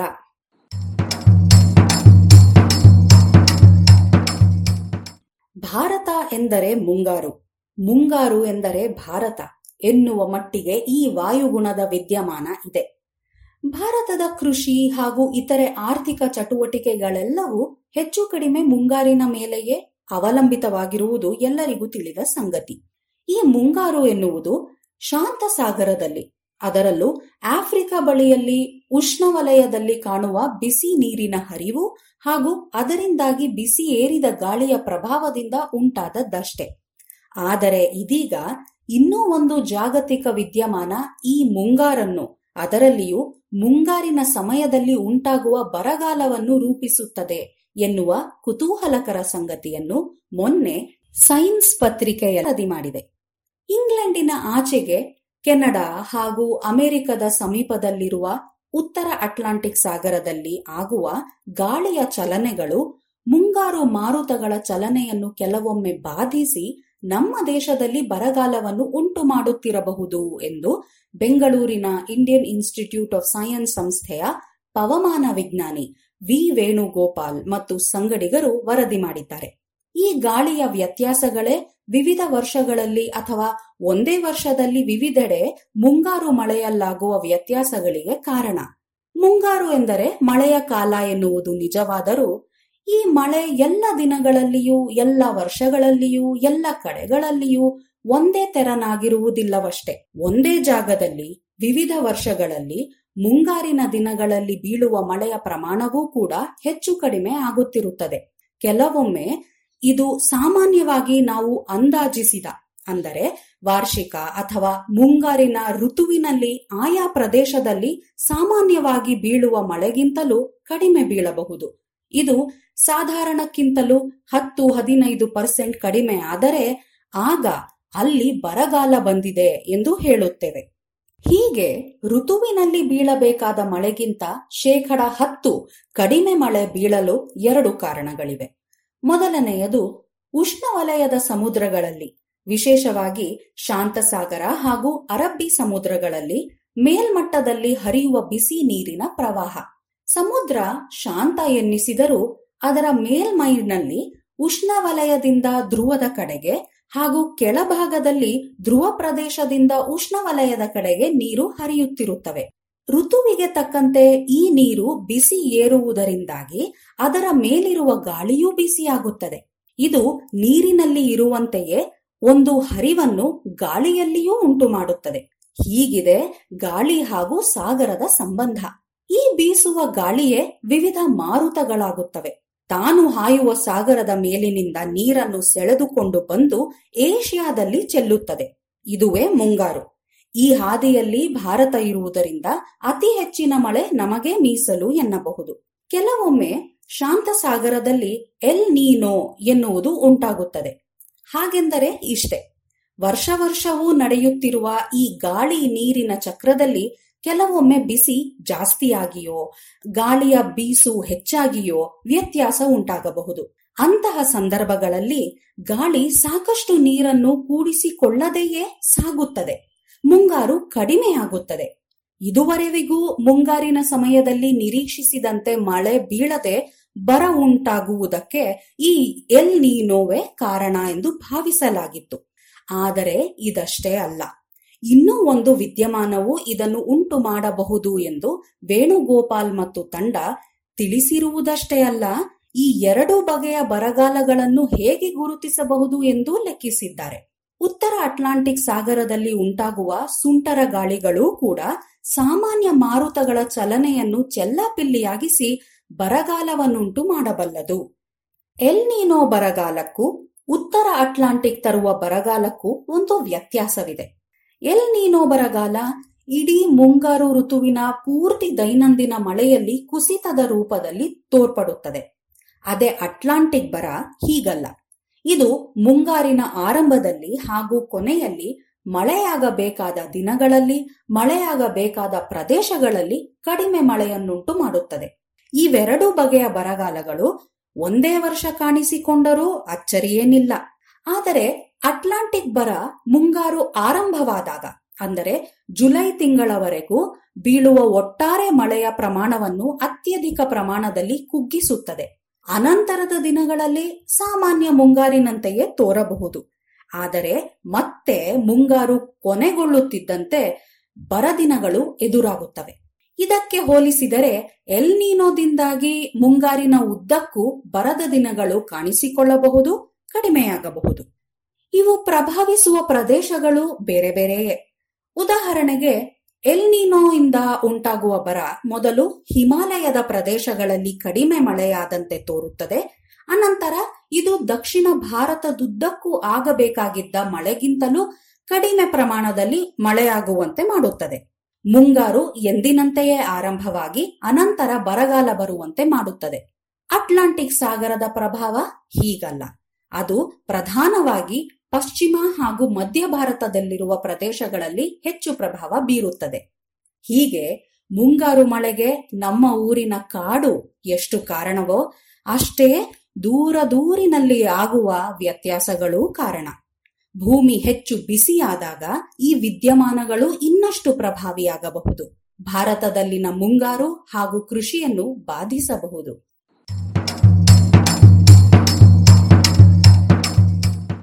ಬೆಂಕಿ ರೋಗ.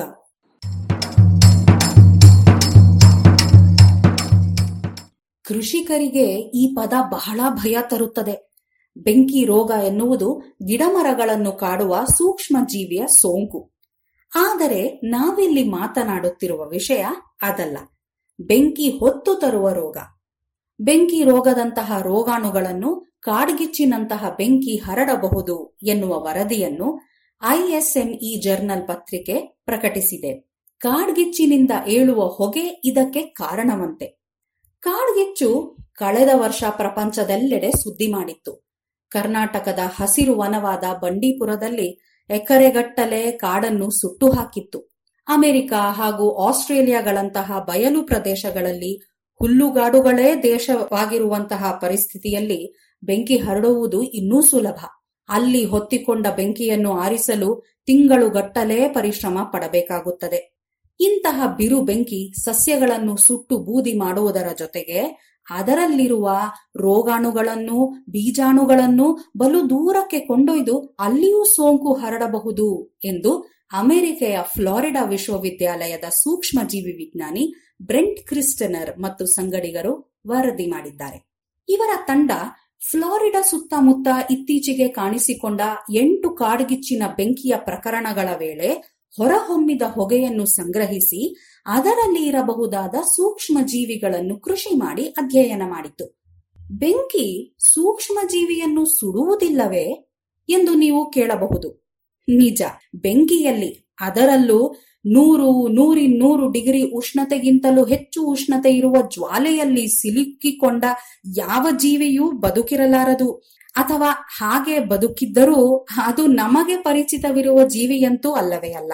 ಹಾಗಿದ್ದ ಮೇಲೆ ಕಾಡ್ಗಿಚ್ಚಿನಿಂದ ಸೂಕ್ಷ್ಮ ಜೀವಿಗಳು ತಪ್ಪಿಸಿಕೊಳ್ಳಬಹುದೋ? ಯಾಕಾಗಬಾರದು ಎನ್ನುವುದು ಫಿಸಿಕ್ಸ್ ತಜ್ಞರ ಅಭಿಪ್ರಾಯ. ಏಕೆಂದರೆ ಬೆಂಕಿ ಹೊತ್ತಿ ಉರಿಯುವಾಗ ಹಲವು ಹಂತಗಳಲ್ಲಿ ಅದರ ಉಷ್ಣತೆ ಜೀವಿಗಳನ್ನು ಕೊಲ್ಲುವುದಕ್ಕೆ ಬೇಕಾದುದಕ್ಕಿಂತಲೂ ಕಡಿಮೆ ಇರುವುದು ದಾಖಲಾಗಿದೆ. ಉದಾಹರಣೆಗೆ, ಬೆಂಕಿ ಇನ್ನೂ ಹೊತ್ತಿಕೊಳ್ಳುತ್ತಿರುವ ಸಂದರ್ಭದಲ್ಲಿ, ಇಲ್ಲವೇ ಗಾಳಿ ಕಡಿಮೆ ಬೀಸುತ್ತಿರುವ ಸಂದರ್ಭದಲ್ಲಿ, ಬೆಂಕಿಯ ಕೆಲವು ಭಾಗಗಳಲ್ಲಿ ಉಷ್ಣತೆ ಕಡಿಮೆ ಇರಬಹುದು. ಅಂತಹ ಸಂದರ್ಭಗಳಲ್ಲಿ ಅಲ್ಲಿರಬಹುದಾದ ಸೂಕ್ಷ್ಮ ಜೀವಿಗಳು ಖಂಡಿತ ಸಾವಿನಿಂದ ತಪ್ಪಿಸಿಕೊಳ್ಳಬಹುದು. ಹಾಗೆ ಸಾಯದೆ ಉಳಿದ ಸೂಕ್ಷ್ಮ ಜೀವಿಗಳು ಬೆಂಕಿಯಿಂದುಂಟಾದ ಹೊಗೆಯಿಂದಾಗಿ ಗಾಳಿ ಸೇರುತ್ತವೆ. ಹೊಗೆಯಲ್ಲಿಯೇ ತೇಲಾಡುತ್ತಾ ಬೇರೆಡೆಗೆ ಹರಡುತ್ತವೆ ಎಂದು ಇವರು ವರದಿ ಮಾಡಿದ್ದಾರೆ.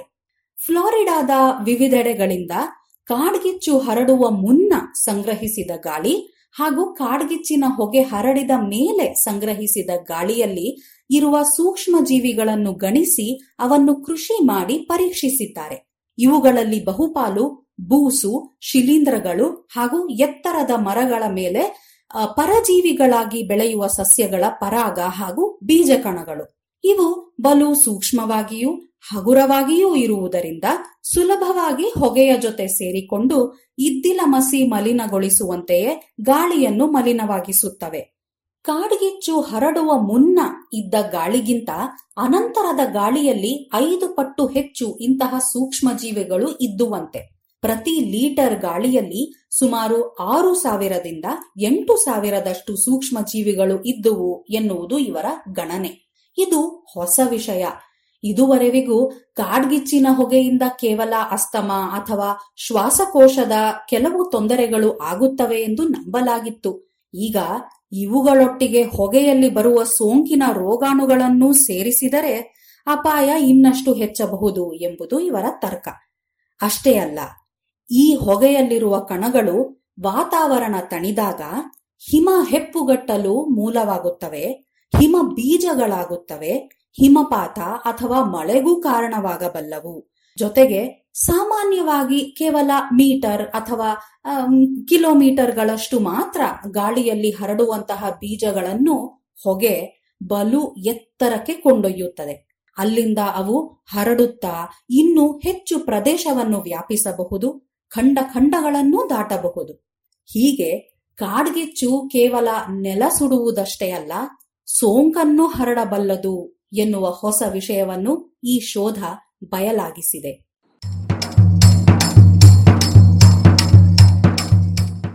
ಇದು ಇಂದಿನ ತುಂತುರು ಸುದ್ದಿಗಳು. ರಚನೆ ಶ್ರೀ ಕೊಳ್ಳೆಗಾಲ ಶರ್ಮಾ ಜಾಣಧ್ವನಿ ಶ್ರೀಮತಿ ಲಕ್ಷ್ಮೀ ವಿ.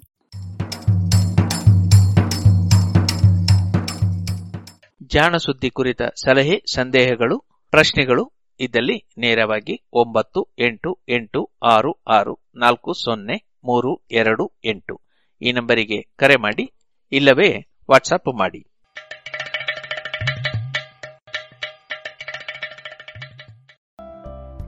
ಇದುವರೆಗೆ ಜಾಣ ಸುದ್ದಿ ಕೇಳಿದಿರಿ. SRK Ladders Puttur. ವಿದ್ಯುತ್ ಆಘಾತದಿಂದ ರಕ್ಷಿಸಲು ನೂತನ ಮಾದರಿಯ ಸುರಕ್ಷಿತ ಫೈಬರ್ ಪೈಪ್ಸ್ ಏಣಿಗಳು. ಅಡಿಕೆ ಕಾಳು ಮೆಣಸು ಕೊಯ್ಯಲು ಹಾಗೂ ಮರ ಹತ್ತುವ ಏಣಿ ಮತ್ತು ದೋಟಿಗಳು. ಕಾಳುಮೆಣಸು ಕೋಡು ಬೇರ್ಪಡಿಸುವ ವಿನೂತನ ಶೈಲಿ ಹಾಗೂ ವಿವಿಧ ಮಾದರಿಯ ಯಂತ್ರಗಳು. ಮಾನವ ಹಾಗೂ ಯಂತ್ರಚಾಲಿತ ಗಾಡಿಗಳು. ತಯಾರಕರು ಎಸ್ಆರ್ಕೆ ಲ್ಯಾಡರ್ಸ್ ಪುತ್ತೂರು. ಮೊಬೈಲ್ ಒಂಬತ್ತು ನಾಲ್ಕು ನಾಲ್ಕು ಎಂಟು ನಾಲ್ಕು ಆರು ಮೂರು ನಾಲ್ಕು ಸೊನ್ನೆ ನಾಲ್ಕು. ವಿವರಗಳಿಗಾಗಿ W W W dot SRK ladders dot com.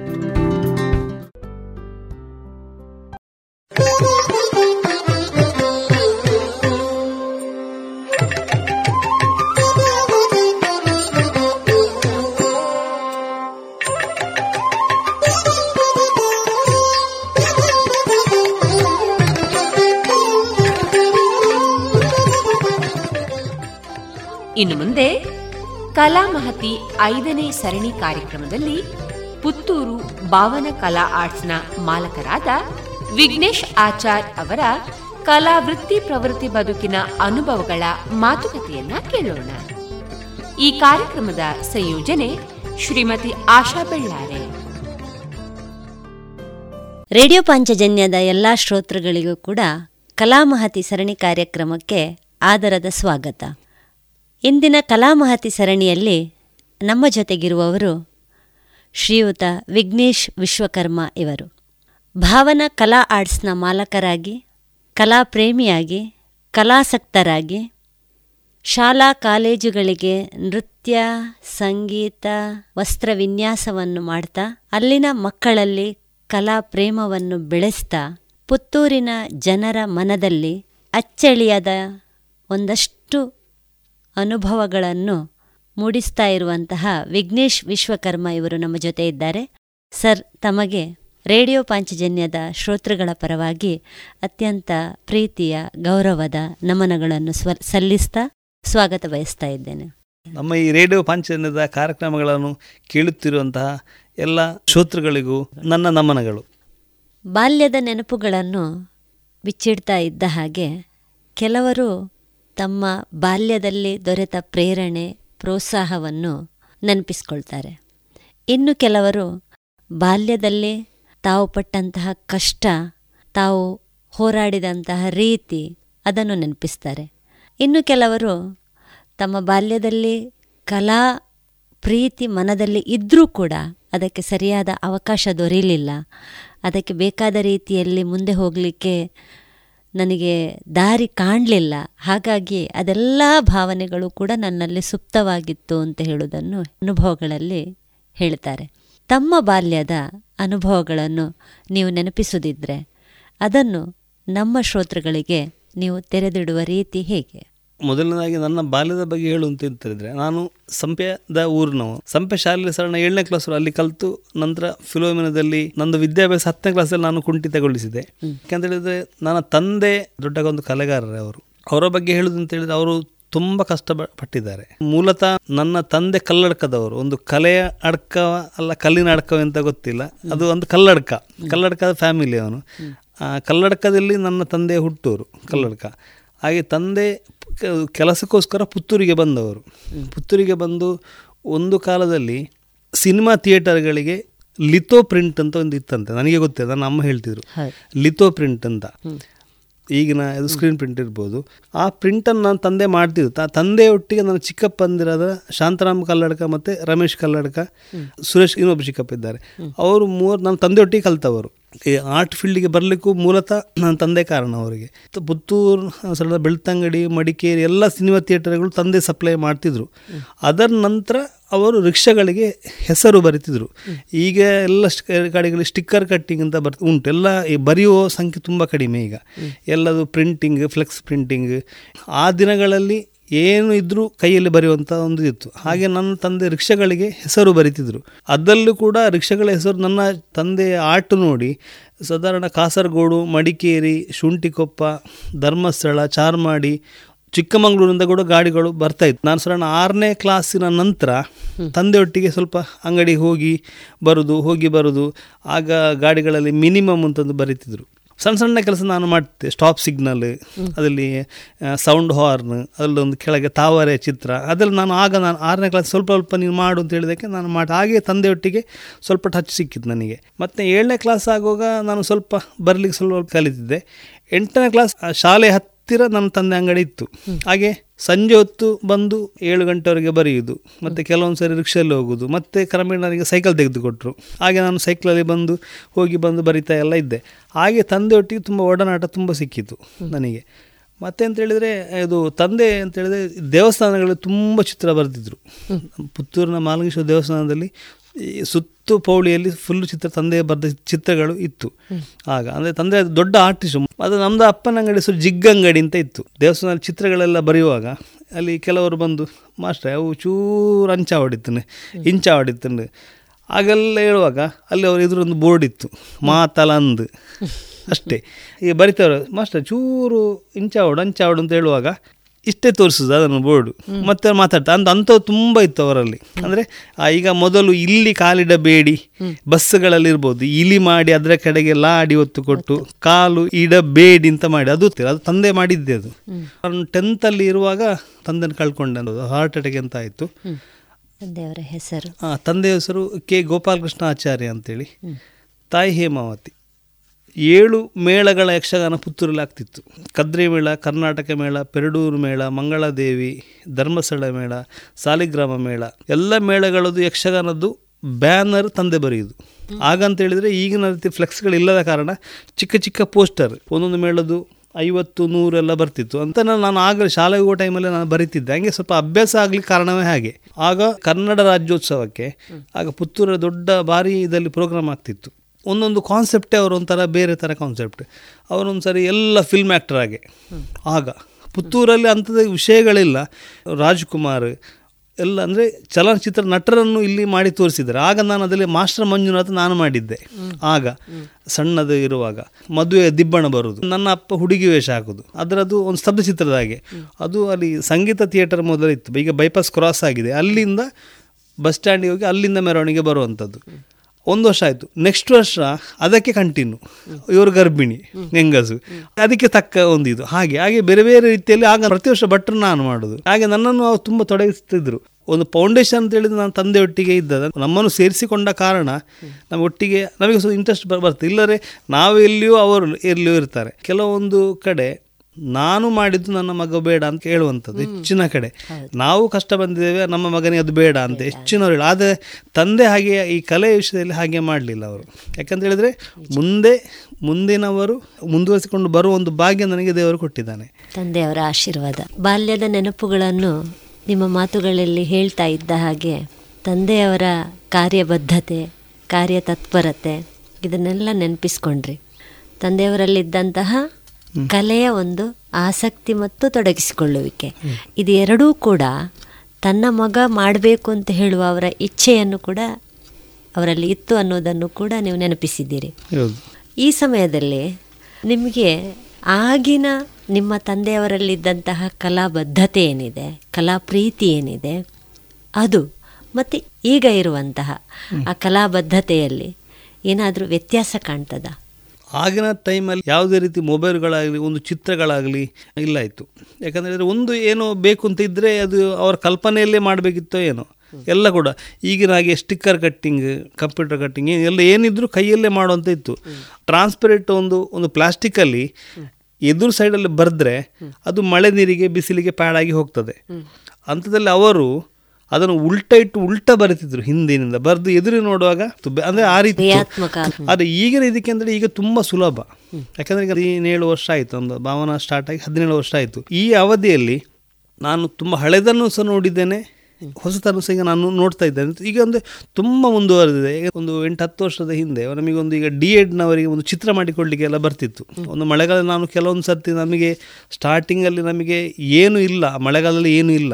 ಆ ಟೈಮಲ್ಲಿ ನಾನು ಈ ಚಿತ್ರ ಬರೆದು ನಾನು ನನ್ನ ಅಂಗಡಿ ಬಾಡಿಗೆಲ್ಲ ಕೊಡ್ತಿದ್ದೆ. ಈ ಶಾಲೆಯ ಶಾಲೆ ಡ್ರಾಯಿಂಗ್ ಶೀಟಲ್ಲಿ ಚಿತ್ರ ಮಾಡಿಕೊಳ್ಳಿಕ್ಕೆ ಡಿ ಎಡ್ನವರಿಗೆ ಚಿತ್ರ ಮಾಡಿಕೊಳ್ಳಿಕ್ಕೆ ಇತ್ತು ಆಗ ಒಂದೊಂದು ಚಿತ್ರಗಳು ಸಹ ನಮಗೆ ಸಿಗುವುದಿಲ್ಲ ಒಂದು ಆ ಎರಡು ರೂಪಾಯಿ ಇದು ಇದು ಚಿತ್ರಗಳು ಸಿಗ್ತಿತ್ತು ಅದಕ್ಕೆ ಅಂಗಡಿಗಳು ಹುಡುಕಿಕೊಂಡು ಹೋಗಿ ಅದೇ ಥರದ ಚಿತ್ರ ಇಲ್ಲಿ ಮಾಡುವಂಥ ಕಾಲ ಇತ್ತು. ಆದರೆ ಈಗ ಹಾಗೆ ಅಲ್ಲ. ಈಗ ನಮ್ಮ ಕೈಯಲ್ಲಿ ಮೊಬೈಲ್ ಉಂಟು. ಎಂಥ ಒತ್ತು ಹೇಳಿದರೂ ಮೊಬೈಲ್ ಸಿಗ್ತದೆ ನಮಗೆ. ಒಂದು ಟೈಮಲ್ಲಿ ಅದರ ಬಗ್ಗೆ ಗೊತ್ತೇ ಇಲ್ಲ ನಮಗೆ. ಈಗ ತುಂಬ ಸುಲಭ ಅಂತ ನಾನು ಹೇಳುದು. ನಾವು ಹೊಸದನ್ನು ನಾವು ಕಲಿಯುವುದಕ್ಕೆ ಸಹ ತುಂಬ ಸುಲಭ ಉಂಟು ಮಾಡುವಂಥ ಅವಕಾಶ ಎಷ್ಟೋ ಉಂಟು. ಕೆಲವರು ಒಳ್ಳೆಯದಕ್ಕೆ ಉಪಯೋಗಿಸ್ತಾರೆ ಕೆಲವುದಕ್ಕೆ ಉಪಯೋಗಿಸ್ತಾ ಇಲ್ಲ. ಅದು ಒಂದು ಪ್ರಾಬ್ಲಮ್ ಅಂತ ಅಷ್ಟೇ. ಆಗ ಹೆಚ್ಚು ಸಮಯ ಬೇಕಿತ್ತು. ಹೌದು ಮೊದಲು ನನ್ನ ತಂದೆಯವರು ಧರ್ಮಸ್ಥಳಕ್ಕೆಲ್ಲ ಬೇತಾಳ ಎಲ್ಲ ಮಾಡಿಕೊಟ್ಟಿದ್ರು ಬೇತಾಳಗಳು ಮಾಡೋದಿದ್ರೆ ಮೈದಾ ಹಿಟ್ಟಿನ ಗಮ್ಮಲ್ಲಿ ಅದನ್ನು ಅಂಟಿಸಿ ಅಂಟಿಸಿ ಅಂಟಿಸಿ ಅದನ್ನು ದಪ್ಪ ಅಂಟಿಸೋದು. ಆಗ ಪ್ಲಾಸ್ಟರ್ ಆಫ್ ಪ್ಯಾರಿಸ್ ಅಂತೇಳಿ ಒಂದು ಮಣ್ಣಿನಲ್ಲಿ ಯಾವುದೇ ನಾವು ಕಲಾಕೃತಿ ಮಾಡಬೇಕಿದ್ರೆ ಮಣ್ಣಲ್ಲಿ ಆಕ ಆಕೃತಿಯನ್ನು ನಾವು ಮಾಡಿ ಅದನ್ನು ಪ್ಲಾಸ್ಟರ್ ಪ್ಯಾರಿಸಲ್ಲಿ ಅಚ್ಚು ತೆಗಿಬೇಕು. ತೆಗೆದು ಅದು ಅದು ಉಲ್ಟಾ ಬರುವಾಗ ಅಚ್ಚು ಬರುವಾಗ. ಅದಕ್ಕೆ ನ್ಯೂಸ್ ಪೇಪರ್ ಈ ಬೀಡಿ ಎಲೆ ಕಾಕಿ ಪೇಪರ್ ಬಟ್ಟೆ ಬ್ಯಾನರ್ ಥರ ಬಟ್ಟೆ ಅದನ್ನೆಲ್ಲ ಅಂಟಿಸಿ ಅಂಟಿಸಿ ಅಂಟಿಸಿ ಕಾಲು ಅಷ್ಟು ದಪ್ಪ ಎಲ್ಲ ಮಾಡಿ ಮತ್ತೆ ಅದನ್ನು ಅಂಟಿಸಿ ಮತ್ತೆ ಅದಕ್ಕೆ ಪೇಂಟ್ ಎಲ್ಲ ಕೊಟ್ಟು ಅಷ್ಟು ಸಮಯ ಇತ್ತು ಈಗ ಅಂಥದ್ರಲ್ಲಿ ಫೈಬರ್ನ ಐಟಮ್ಗಳು ಬಂದಿದೆ.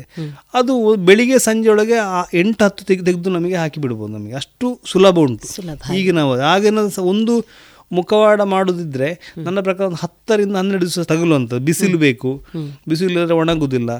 ಪೇಂಟ್ ಈಗಿನ ರೀತಿ ಈಗ ಇಲ್ಲಿವರೆಗೆ ಅಂತ ಹೇಳಿದ್ರೆ ಗಮ್ಮಿಂದ ಹಿಡಿದು ಪ್ರತಿಯೊಂದು ಕೂಡ ಕೂಡ್ಲೆ ಕೂಡ್ಲೆ ಆಗುವಂಥ ಗಮ್ಮುಗಳೇ ಬಂದಿದೆ. ಆಗ ಎಲ್ಲ ಮೈದಾ ಹಿಟ್ಟಿನ ಗಮ್ಮೆ ನಾವೇ ತಯಾರು ಮಾಡಿ ಮಾಡಬೇಕಿತ್ತು. ಆಗಿನ ಕಾಲದಲ್ಲಿ. ಪ್ರತಿಯೊಂದು ವಿಷಯದಲ್ಲೂ ಸಹ ಅಷ್ಟೇ. ಈಗ ಬರುವ ಕಸ್ಟಮರ್ ಕೊಡುವಗಳು ಕೂಡ ಹಾಗೆ. ಅವರಿಗೆ ಸಹ ತಾಳ್ಮೆ ಅಂತ ಇಲ್ಲ.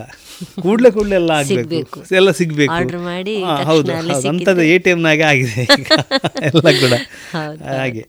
ಪ್ರತಿಯೊಂದು ವಿಷಯದಲ್ಲೂ ತುಂಬ ಕಷ್ಟ ಇತ್ತು. ಈ ಹಣದ ವಿಷಯದಲ್ಲೇ ಆಗ್ಬೋದು ಮತ್ತು ಯಾವುದೇ ಒಂದು ಕೆಲಸದ ವಿಷಯದಲ್ಲಿ ಸಹ ಆಗ್ಬೋದು. ವ್ಯವಸ್ಥೆ ವ್ಯವಸ್ಥೆ ಮತ್ತು ಹೋಗುವ ಬರುವ ಪ್ರತಿಯೊಂದು ವ್ಯವಸ್ಥೆ ಬಗ್ಗೆ ತುಂಬ ಕಷ್ಟ ಇತ್ತು. ಈಗ ತುಂಬ ಸುಲಭ ಆಗಿದೆ. ಮತ್ತು ನನ್ನ ತಂದೆ ಬೇರೆ ಊರಿಂದ ಹೋಗಿ ಅಲ್ಲಿ ಎಂತ ಉಂಟು ಅದನ್ನು ಇಲ್ಲಿ ಮಾಡ್ತಾ ಇದ್ರು. ಹೊಸತನ ತುಂಬ ನನಗೆ ಒಂದು ಪ್ರೇರಣೆ ಅಂತ ಹೇಳಿದರೆ ಅವರೇ.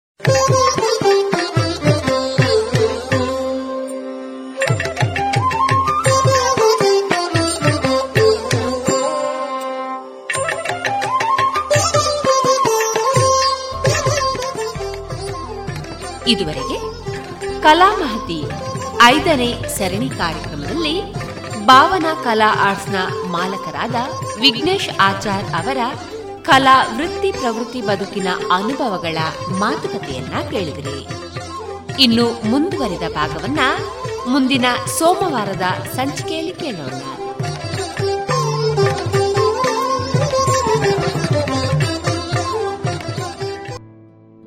ಇನ್ನು ಮುಂದೆ ಆಹಾರ ಮರ್ಮ ಕಾರ್ಯಕ್ರಮದಲ್ಲಿ ಡಾಕ್ಟರ್ ಎಚ್ ಎಸ್ ಪ್ರೇಮ ಅವರಿಂದ ಮಾಹಿತಿ, ಚಳಿಗಾಲದಲ್ಲಿ ಹಸಿವಾಗದಿರಲು ಕಾರಣ ಮತ್ತು ಪರಿಹಾರ.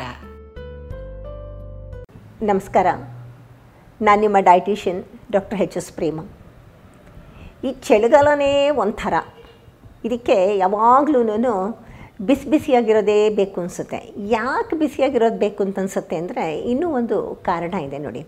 ಈ ಚಳಿನಲ್ಲಿ ಏನಾಗುತ್ತೆ ಗೊತ್ತಾ? ಎಲ್ಲ ತಣ್ಣಗಾಗ್ಬಿಡುತ್ತಲ್ಲ. ಎಲ್ಲ ಆಹಾರಗಳು ತಣ್ಣಗಾದಾಗ ಆಹಾರಗಳ ಒಳಗಡೆ ಈ ವಾಸನೆಯನ್ನು ಉತ್ಪತ್ತಿ ಮಾಡುವಂತಹ ರಾಸಾಯನ ಪದಾರ್ಥಗಳಿರುತ್ತೆ ನೋಡಿ. ಅದು ಕೂಡ ತಣ್ಣಗೆ ಹಾಗೆ ಕೂತಿರುತ್ತೆ. ಸಾಧಾರಣವಾಗಿ ಆಹಾರದ ಒಳಗಡೆ ಇರುವಂತಹ ಇಂತಹ ಘಮವನ್ನು ಕೊಡುವಂತಹ ಈ ಓಡೋರೇಷಿಯಸ್ ಸಬ್ಸ್ಟೆನ್ಸಸ್ ಇದೆಯಲ್ಲ, ಇದೇನು ಮಾಡುತ್ತೆ? ಅದು ತಣ್ಣಗೆ ಕೂತಿರುತ್ತೆ. ಯಾವಾಗ ಆಹಾರ ಹಬೆ ಆಡೋಕ್ಕೆ ಶುರು ಮಾಡುತ್ತೆ, ಆ ಹಬೆಯ ಜೊತೆಯಲ್ಲಿ ಈ ಅಂಶಗಳು ಕೂಡ ಬಿಡುಗಡೆ ಹೊಂದಿ ಹಬೆಯೊಂದಿಗೆ ಹೊರಗೆ ಬಂದಾಗ ನಮ್ಮ ಮೂಗಿಗೆ ಅದು ತಲುಪುತ್ತೆ. ನಮ್ಮ ಮೂಗಿಗೆ ತಲುಪಿದಾಗ ಆ ಅಂಶ ಇದೆ ನೋಡಿ, ಆ ಪರಿಮಳವನ್ನು ಉಂಟು ಮಾಡ್ತಿದ್ದಂತಹ ಆ ರಾಸಾಯನ ಅಂಶ ನಮ್ಮ ಮೂಗಿನ ಒಳಗಡೆ ಅಂಟಿರುತ್ತಲ್ಲ ಅಂಟು ಮತ್ತು ಕೂದಲು ಇರುತ್ತಲ್ಲ, ಅದರ ಮೂಲಕ ಒಳಗಡೆ ಹೋಗಿ ನಮಗೆ ಹಸುವನ್ನು ಉದ್ದೀಪನ ಮಾಡುತ್ತೆ. ಚಳಿಗಾಲದಲ್ಲಿ ಒಂಥರ ಹಸುವೇ ಆಗಲ್ಲ. ಸುಮ್ಮನೆ ಒಂದು ಕಡೆ ಕುತ್ಕೊಡ್ರೋಣ ಯಾಕೆ ಅಂತ ಹೇಳಿದ್ರೆ ಒಂದು ಚಳಿಗಾಲಕ್ಕೆ ಸರಿಯಾಗಿ ನಮಗೆ ನೆಗಡಿ, ಇಲ್ಲ ಕೆಮ್ಮು, ಇಲ್ಲ ವಾಸನೆ ಬರದೇ ಇರೋ ಹಾಗೆ ಮೂಗು ಕಟ್ಟಿಕೊಂಡಿರುತ್ತೆ ಸೊ ಇದು ಒಂದು ಕಾರಣ ನಮಗೆ ಊಟ ಮಾಡೋದಲ್ಲಿ ಆಸಕ್ತಿ ಹೋಗೋದಕ್ಕೆ. ಸೊ ಇಲ್ಲೇನು ಮಾಡಬೇಕು? ಚಳಿಗಾಲದಲ್ಲಿ ನಮ್ಮ ರುಚಿಯನ್ನು, ಅಂದರೆ ನಮ್ಮ ಹಸಿವನ್ನು ಉದ್ದೀಪನ ಮಾಡಬೇಕಾದ್ರೆ ಪ್ರತಿಯೊಂದೊಂದನ್ನು ಬಿಸಿಯಾಗಿರೋದೇ ತೊಗೋಬೇಕು. ಒಂದು ಬಿಸಿಯಾಗಿರೋದು ಏನೇ ತೆಗೆದುಕೊಂಡ್ರು ಅದರದ್ದು ಥರ್ಮಿಕ್ ಎಫೆ, ಎಫೆಕ್ಟ್ ಇರುತ್ತೆ, ಅದು ನಮಗೆ ವಾರ್ಮ್ ಆಗಿ ಇಟ್ಟಿರುತ್ತೆ ದೇಹನ. ಅದು ಬಿಟ್ಟು ನಮಗೆ ಹಸುವನ್ನು ಉದ್ದೀಪನ ಆಗಬೇಕು. ನಾವು ಹೆಚ್ಚು ಆಹಾರವನ್ನು ಸ್ವೀಕರಿಸ್ಬೇಕಲ್ಲ, ಬೇಸಲ್ ಮೆಟಬಾಲಿಕ್ ರೇಟು ಚಳಿಗಾಲದಲ್ಲಿ ಜಾಸ್ತಿ ಇರುತ್ತೆ. ಈ ಹಿಂದೆ ಹೇಳಿದಾಗೆ ನಮ್ಮ ದೇಹದಿಂದ ಉಷ್ಣತೆ ಹೊರಗೆ ಹೋಗದೇ ಇರೋ ಹಾಗೆ ಉಷ್ಣತೆಯನ್ನು ಕಾಪಾಡ್ಕೊಳ್ಬೇಕು, ಎಲ್ಲ ಕೆಲಸ ಮಾಡ್ತಾ ಇರಬೇಕಂದ್ರೆ ಚಳಿಗಾಲದಲ್ಲಿ ನಮಗೆ ಬಿ ಎಂ ಆರು ಜಾಸ್ತಿ ಇರುತ್ತೆ. ಅಲ್ಲಿ ಹೆಚ್ಚು ಆಹಾರ ತಿನ್ನಬೇಕು ಇಲ್ಲಿ ಆಹಾರ ತಿನ್ಬೇಕಾದ್ರೆ ನಾವೇನು ಮಾಡಬೇಕು? ಪ್ರತಿಯೊಂದು ಆಹಾರವನ್ನು ನಾವು ಅದು ಸ್ಟಿಮ್ಯುಲೇಟ್ ಆಗೋ ಹಾಗೆ ಬಿಸಿಯನ್ನು ಮಾಡಿ ತಗೋಬೇಕು. ಚಳಿಗಾಲದಲ್ಲಿ ಕೂತ್ಕೊಂಡಿದ್ದಾಗ ಬಿಸಿ ಬಿಸಿ ಸಾರನ್ನು ನಾವು ತಿನ್ನಬೇಕು ಆವಾಗ ತಾನೇ ಬೆಳ್ಳುಳ್ಳಿ ಒಗ್ಗರಣೆ ಹಾಕಿರಬೇಕು. ಅಥವಾ ಸಾಸಿವೆಯ ಒಗ್ಗರಣೆಯನ್ನು ಹಾಕಿರಬೇಕು. ಅಂಥ ಸಾರನ್ನವನ್ನು ನೀವು ಕಲಸಿ, ಚೆನ್ನಾಗಿ ಕಲಸಿ ತಿಂದಾಗ ಹೆಚ್ಚು ಹೊತ್ತು ದೇಹದ ಒಳಗಡೆ ಕೂಡ ಉಷ್ಣತೆ ನೀಡುತ್ತೆ. ಯಾಕಂದರೆ ಇಲ್ಲಿ ಸಾಸಿವೆ ಮತ್ತು ಬೆಳ್ಳುಳ್ಳಿ ಆ ಒಂದು ಕೆಲಸವನ್ನು ಮಾಡುತ್ತೆ. ಇನ್ನೊಂದೇನಾಗುತ್ತೆ, ನಮ್ಮ ಚಳಿಗಾಲದಲ್ಲಿ ನಮ್ಮ ದೇಹದ ಉಷ್ಣತೆಯನ್ನು ಹೆಚ್ಚು ಮಾಡಬೇಕಂದ್ರೆ ಬಿ ಎಂ ಆರು ಹೆಚ್ಚು ಹೆಚ್ಚು ಚೆನ್ನಾಗಿ ಕೆಲಸ ಮಾಡಬೇಕಾದ್ರೆ ನಮ್ಮ ದೇಹದಲ್ಲಿ ನಮ್ಮ ಥೈರಾಯ್ಡ್ ಗ್ರಂಥಿ ಇದೆಯಲ್ವಾ? ಇದು ತನ್ನ ಥೈರಾಯ್ಡ್ ಗ್ರಂಥಿಯಲ್ಲ ಹಾರ್ಮೋನುಗಳನ್ನು ಹೆಚ್ಚು ಸ್ರವಿಕೆ ಮಾಡುತ್ತೆ. ಹೆಚ್ಚು ಸ್ರವಿಕೆ ಮಾಡಿದಾಗ ಏನಾಗುತ್ತೆ? ನಮ್ಮ ಬಿ ಎಂ ಆರು ಜಾಸ್ತಿ ಆಗುತ್ತೆ ಆವಾಗ ನಮ್ಮ ದೇಹದ ಉಷ್ಣತೆಯನ್ನು ಕಾಪಾಡ್ಕೊಳ್ಳೋದಕ್ಕೆ ಸರಿ ಹೋಗುತ್ತೆ. ಅದನ್ನು ಮಾಡ್ಕೊಳ್ಬೇಕಾದ್ರೆ ನಾವು ತಿರ್ಗಾ ಏನು ಮಾಡಬೇಕು ಗೊತ್ತಾ? ಚೆನ್ನಾಗಿ ವಾಕಿಂಗ್ ಮಾಡಿದಷ್ಟು ನಮ್ಮ ಥೈರಾಯ್ಡ್ ಹಾರ್ಮೋನು ಹೆಚ್ಚು ಚುರುಕಾಗಿ ಇರುತ್ತೆ. ಸೊ ಇಲ್ಲಿ ವಾಕಿಂಗ್ ಮಾಡೋದು ಕೂಡ ಅಂದರೆ ನಡಿಗೆ ಅಥವಾ ಯೋಗ ಯಾವುದಾದ್ರೂ ಒಂದು ಮಾಡೋದ್ರಿಂದ ನಮ್ಮ ಉಷ್ಣತೆಯನ್ನು ಕೂಡ ನಾವು ದೇಹದಲ್ಲಿ ಹೆಚ್ಚು ಇರೋ ಹಾಗೆ ಮಾಡಿಸ್ಕೋತೀವಿ, ಉಷ್ಣತೆಯನ್ನು ಉಳಿಸ್ಕೊಳ್ಳೋ ಹಾಗೆ ಮಾಡ್ತೀವಿ. ಇಲ್ಲಿ ಚರ್ಮದ ಕೆಳಗಡೆ ಏನಾಗುತ್ತೆ? ಚಳಿಯಿಂದ ನಮ್ಮ ದೇಹದ ಕೆಳಗಡೆ ಇರುವಂತಹ ಈ ಒಂದು ಕೊಬ್ಬಿದೆಯಲ್ಲ, ಅದು ಹೆಪ್ಪುಗಟ್ಟುತ್ತೆ ಅದಕ್ಕಾಗಿ ನಾವೇನು ಮಾಡಬೇಕು? ಬಾದಾಮಿಯನ್ನು ತಿನ್ನಬೇಕಾಗಿ ಬರುತ್ತೆ. ಬಾದಾಮಿ ಅಥವಾ ಬೇರೆ ಇನ್ನು ಯಾವುದಾದ್ರೂ ಒಂದು ಮಾನೋಸ್ಯಾಚುರೇಟೆಡ್ ಫ್ಯಾಟ್ ಇರುವಂಥದ್ದು. ಮುಖ್ಯ ಅಂತಂದರೆ ಒಣ ಕೊಬ್ಬರಿ. ಒಣ ಕೊಬ್ಬರಿಯನ್ನು ನೀವು ಚೆನ್ನಾಗಿ ಸೀಳ್ಬಿಟ್ಟು ಬೆಂಕಿನಲ್ಲಿ ಸಣ್ಣದಾಗಿ, ಅಂದರೆ ಸೀದೋಗೋ ಹಾಗೆ ಮಾಡಬಾರ್ದು. ಒಣ ಕೊಬ್ಬರಿಯನ್ನು ಉದ್ದುದ್ದಕ್ಕೆ ಹೆಚ್ಚಿಬಿಟ್ಟು ಬಾಣಲೆಯಲ್ಲೋ ಅಥವಾ ಬೆಂಕಿನಲ್ಲೋ ಒಂದು ಸ್ವಲ್ಪ ಕೆಂಪು ಬಣ್ಣಕ್ಕೆ ಬರೋ ಹಾಗೆ ಮಾಡಿ.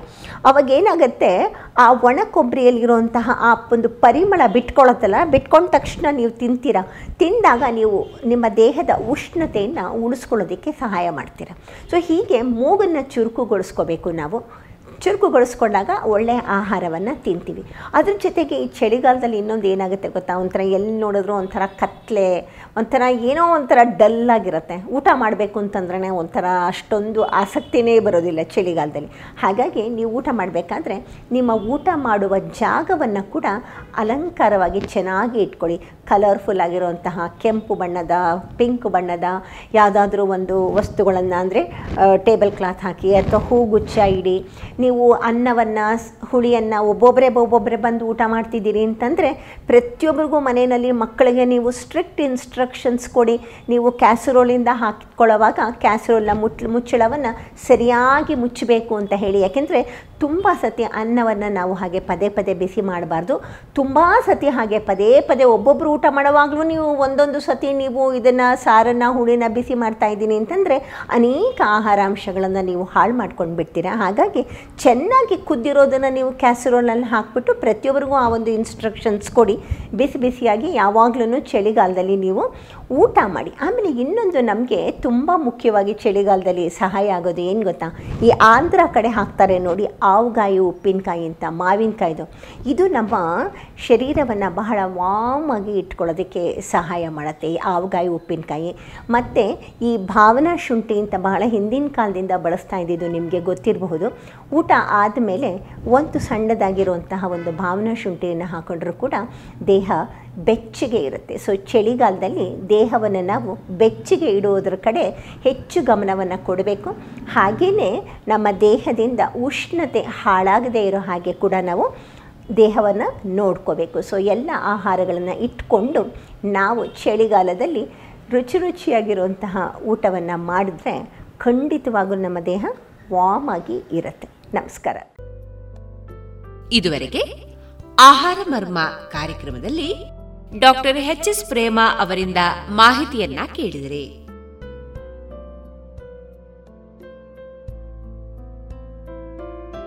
ಇನ್ನು ಮುಂದೆ ಮಧುರ ಗಾನ ಪ್ರಸಾರವಾಗಲಿದೆ.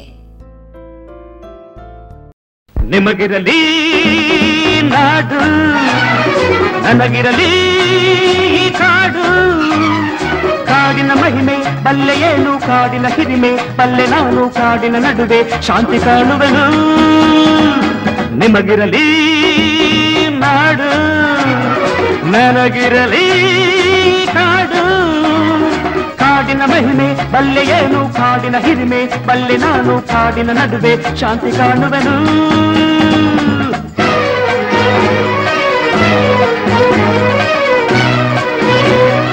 ಊರಿನ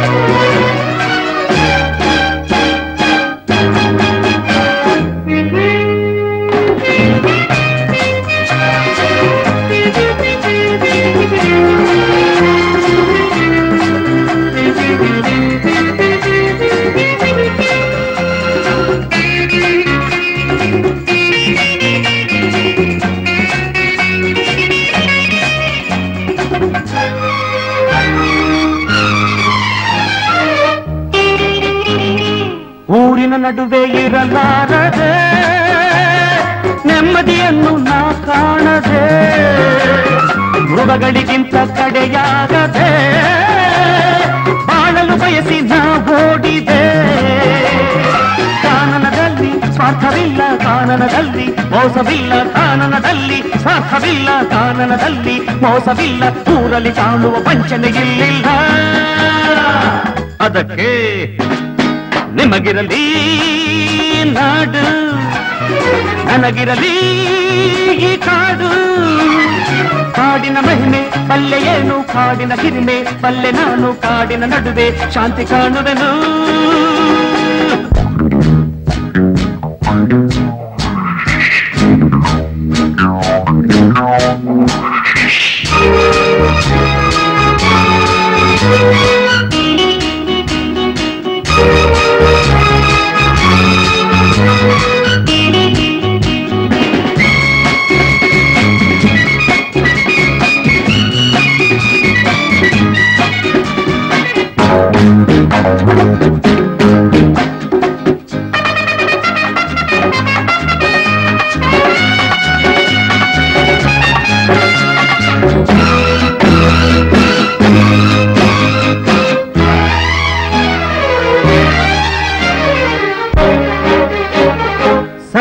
ಕಂಡರೆ ದೂರಾಗುವೆ ವ್ಯಾಘ್ರವ ಕಾಣಲು ಹೋರಾಡುವೆ ನರಿಗಳು ಬಂದರೆ ಮರೆಯಾಗುವೆ ಮೊಸಳೆ ಕಂಡರೆ ನಾ ಓಡುವೆ. ಹುಲಿಗಳು ಯಾರೋ ಊರಿನ ಊರಿನಲ್ಲಿ ನರಿಗಳು ಯಾರು, ಮನುಜರಲ್ಲಿ ಹುಲಿಗಳು ಯಾರು, ಊರಿನಲ್ಲಿ ನರಿಗಳು ಯಾರು, ಮನುಜರಲ್ಲಿ ಅನುಭವ ಬಾರದೆ ಅರಿವುದು ಹೇಗಿಲ್ಲೇ. ಅದಕ್ಕೆ ನಿಮಗಿರಲಿ ನಾಡು ನನಗಿರಲಿ ಈ ಕಾಡು ಕಾಡಿನ ಮಹಿಮೆ ಬಲ್ಲೆ ಏನು ಕಾಡಿನ ಹಿರಿಮೆ ಬಲ್ಲೆ ನಾನು ಕಾಡಿನ ನಡುವೆ ಶಾಂತಿ ಕಾಣುವೆನು ನಿಮಗಿರಲಿ ನಾಡು ನನಗಿರಲಿ ಈ ಕಾಡು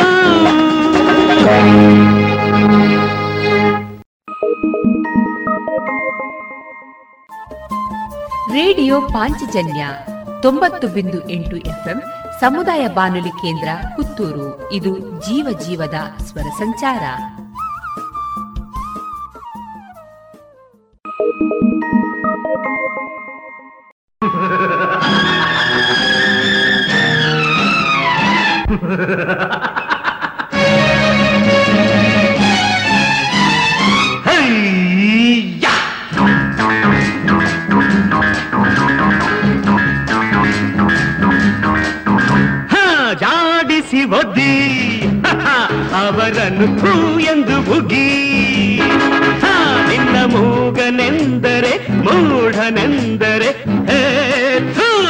ಜಾಡಿಸಿ ಒದ್ದಿ. ಅವರನ್ನು ಥೂ ಎಂದು ಬುಗಿ ನಿನ್ನ ಮೂಗನೆಂದರೆ ಮೂಢನೆಂದರೆ ಥೂ, ಜಾಡಿಸಿ ಒದಿ ಅವರನ್ನು ಥೂ ಎಂದು ಬುಗಿ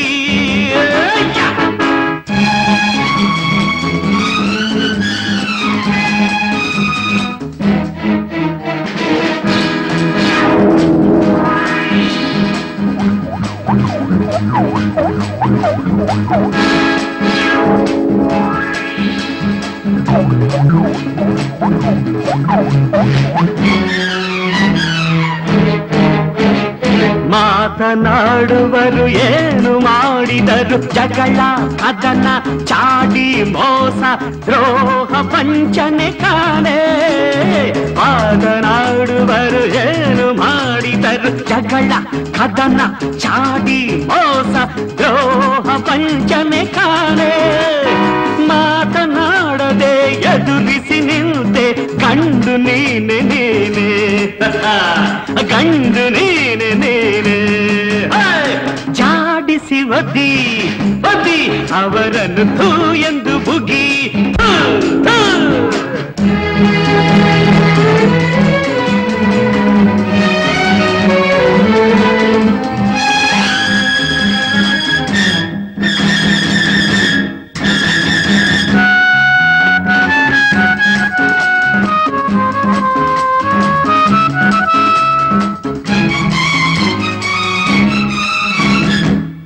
ಪೈರು ಬೆಳೆಯುವುದು ಅನ್ನ ಕೊಡುವುದು, ಮಾತು ಇಲ್ಲ, ಕಥೆಯೂ ಇಲ್ಲ, ಮೌನವಾಗಿ ನಿಲ್ತೆ. ಪೈರು ಬೆಳೆಯುವುದು ಅನ್ನ ಕೊಡುವುದು, ಮಾತು ಇಲ್ಲ, ಕಥೆಯೂ ಇಲ್ಲ, ಮೌನವಾಗಿ ನಿಲ್ತೆ. ಅರಳಿನ ನುಡಿಯುವುದೇ ಏಕೆ ಹೀಗೆ ಚಿಂತೆ? ನಿನಗೇಕೆ ಹೀಗೆ ಚಿಂತೆ? ಜಾಡಿಸಿ ಹೃದಿ ಅವರನ್ನು ಥೂ ಎಂದು ಉಗಿ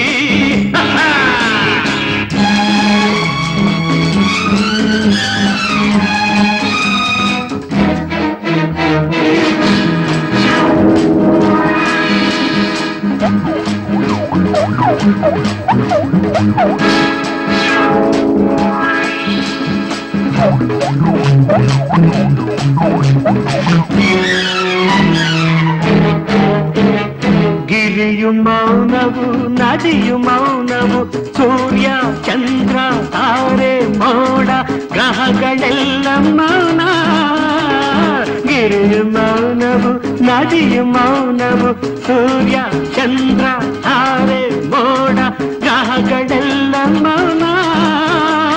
ಗುಡಿಯ ದೇವರೇ ಮಾತನಾಡಲು ಅಳದ ನಡೆಯ ಮುಂದೆ. ನೀನಳದ ನಡೆಯ ಮುಂದೆ. ಜಾಡಿಸಿ ಅಷ್ಟೇ. ಅವರನ್ನು ಎಂದು ಹುಗಿ ನಿನ್ನ ಮೂಗನೆಂದರೆ, ಮೂಢನೆಂದರೆ ಛಾಡಿಸಿ ಒದಿ ಅವರನ್ನು ಥೂ ಎಂದು ಹೋಗಿ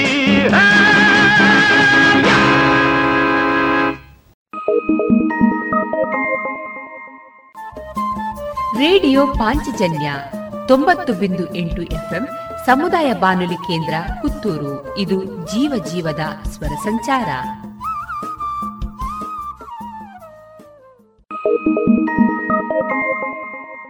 ಅಂಗಾರದ ಬೊಂಬೆ ಮಾತನಾಡೆ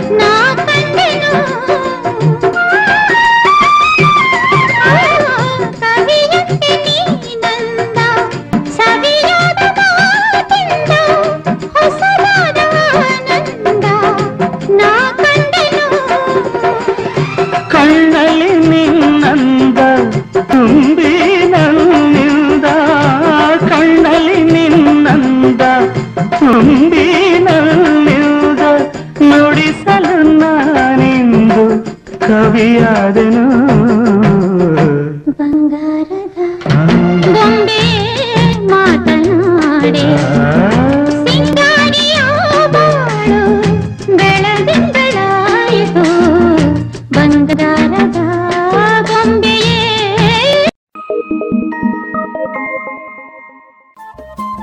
ರೇಡಿಯೋ ಪಾಂಚಜನ್ಯ ತೊಂಬತ್ತು ಬಿಂದು ಎಂಟು ಎಫ್ಎಂ ಸಮುದಾಯ ಬಾನುಲಿ ಕೇಂದ್ರ ಪುತ್ತೂರು. ಇದು ಜೀವ ಜೀವದ ಸ್ವರ ಸಂಚಾರ.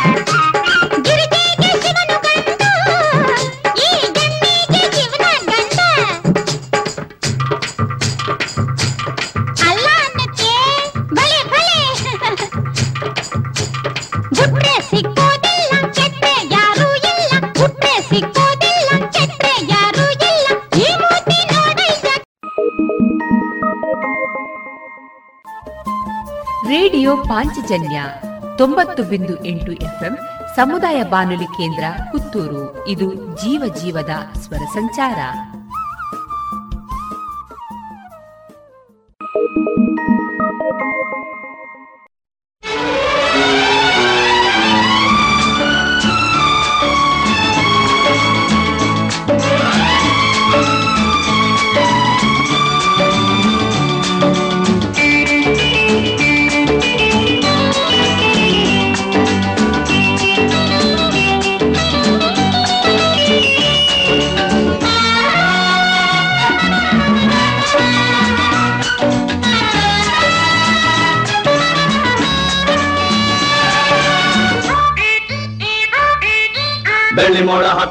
ಹತ್ತೊತ್ತ ಬಡತನ ಸೋಡುತ್ತ ಕೋಲು ಮಿಂಚು ನುಂಗುತ್ತ ಬಿಸು ಅಲೆ ಈಜುತ್ತ ಸುಳಿ ಗಾಳಿ ಬೀಸುತ್ತ ಚಳಿ ರಾತ್ರಿ ಕಳೆಯುತ್ತ ಕಾಡುಗಳ ದಾಟುತ್ತ ಮೈಲಿಗಲ್ಲು ಹಾಯುತ್ತ ಅರಸುತ್ತ ಸುಖವನು ಬಯಸುತ್ತ ಜಗವನು ಕರೆಯುತ್ತ ದಿನವನು ಕರೆಯುತ್ತ ಬದುಕನು ಬೆಳ್ಳಿ ಮೋಡ ಹತ್ತುತ್ತ ಬಡತನ ಸುಡುತ್ತ ಕೋಲು ಮಿಂಚು ನುಂಗುತ್ತ ಬಿಸು ಅಲೆ ಈಜುತ್ತ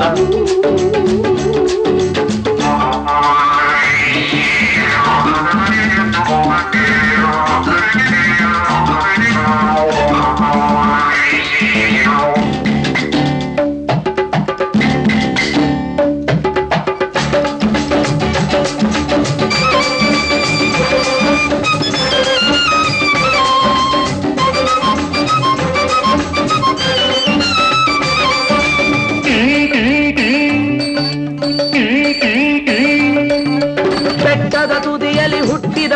ವೃಕ್ಷಕ್ಕೆ ನೀರೆರೆದವ ನೀನೇ.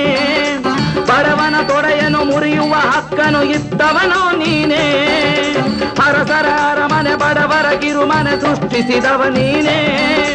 ದುಷ್ಟರ ಜಗದಲ್ಲಿ ಇಟ್ಟರ ಸಾವನು ನೋಡುವನು ನೀನೇ. ಓ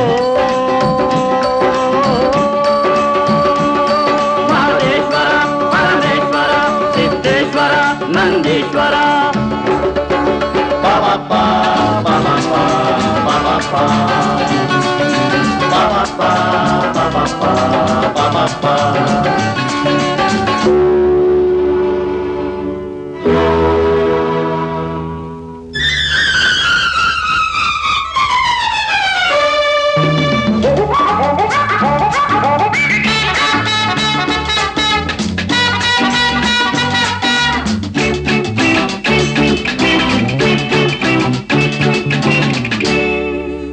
ಕಿಲಾಡಿ ಕೆಟ್ಟ ರಾಣಿಯ ಪಟ್ಟ ಹೇಳುವೆ ಗೊಟ್ಟ ಹಿಡಿತಾಳೆ ಜುಟ್ಟ ಏ ಹಂಚಿದರುಂಟು ಏ ನಮ್ಮ ನಿಮ್ಮನುಂಟು ಬಚ್ಚೆಟ್ ಗಂಟು ಈ ಬಡವನಿಗುಂಟು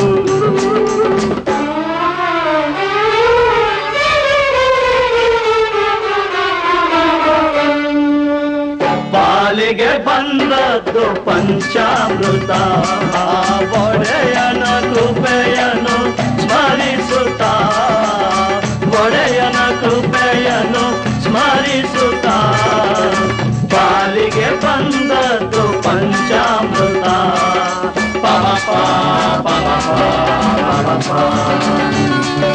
ಪಾಪ వెళ్ళి కూడా హక్కొత్త మడతన చూడొస్తా తోలించు నుంకొస్తా బిసోలే చూస్తా సుడిగాలి బీసొస్తా చడి రాత్రి కలియొస్తా కాడుగాడ దాటొస్తా మైలిగల్లో హాయొస్తా అరుతా జగవను బయసుతా జగవను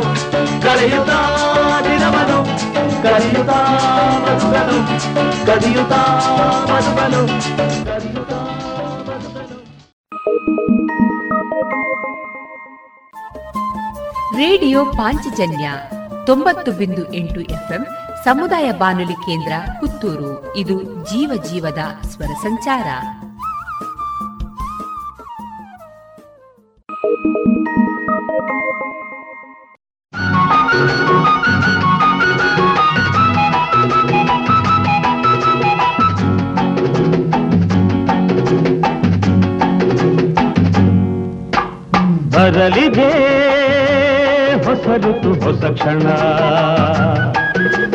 ಕರೆದಿದೆ ನಮ್ಮ ನಿಮ್ಮ ಗೆಳೆತನ. ಕದಲಿದೆ ಸೊಬಗಿನ ಹೊಸ ದಿನ. ಬರಲಿದೆ ಹೊಸ ಋತು, ಹೊಸ ಕ್ಷಣ. ಕರೆದಿದೆ ನಮ್ಮ ನಿಮ್ಮ ಗೆಳೆತನ. ಅರಲಿದೆ ಸೊಬಗಿನ ಹೊಸ ದಿನ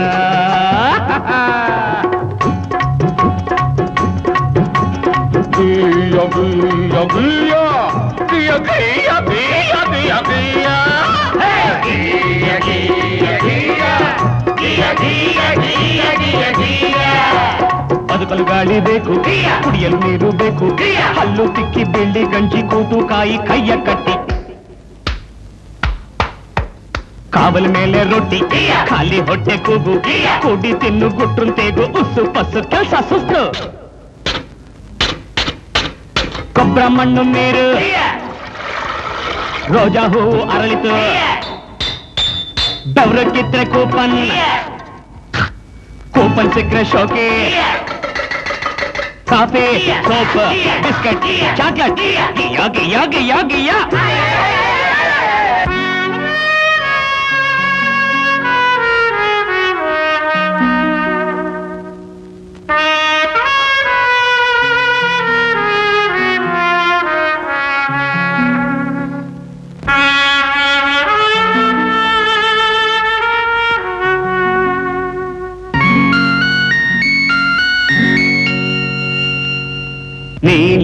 ನೀಲಿ ಗಗನವ ಮುಟ್ಟಲು ಸತ್ಯಶೀಲದ ಮೆಟ್ಟಲು ನೀಲಿ ಗಗನವ ಮುಟ್ಟಲು ಸತ್ಯಶೀಲದ ಮೆಟ್ಟಲು ಬೆಳ್ಳಿ ಮಿಂಚಿನ ಹಾರಗಳು ಚುಕ್ಕಿ ಮೋಡದಾಟಗಳು ಮಲ್ಲಿಗೆ ಕೋಟೆಗಳು ಉಲಿಯುವ ಹಕ್ಕಿಗಳು ಮಲ್ಲಿಗೆ ಕೋಟೆಗಳು ಉಲಿಯುವ ಹಕ್ಕಿಗಳು ತನು ಮನ ತವಿರಿದೆ ಕಣ್ಗಳು ತುಂಬಿದೆ.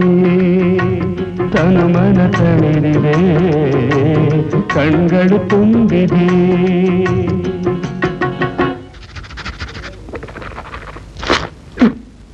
ಬರಲಿದೆ ಹೊಸ ಋತು, ಹೊಸ ಕ್ಷಣ. ಕರೆದಿದೆ ನಮ್ಮ ನಿಮ್ಮ ಗೆಳೆತನ. ತರಲಿದೆ. ಸೊಬಗಿನ ಹೊಸ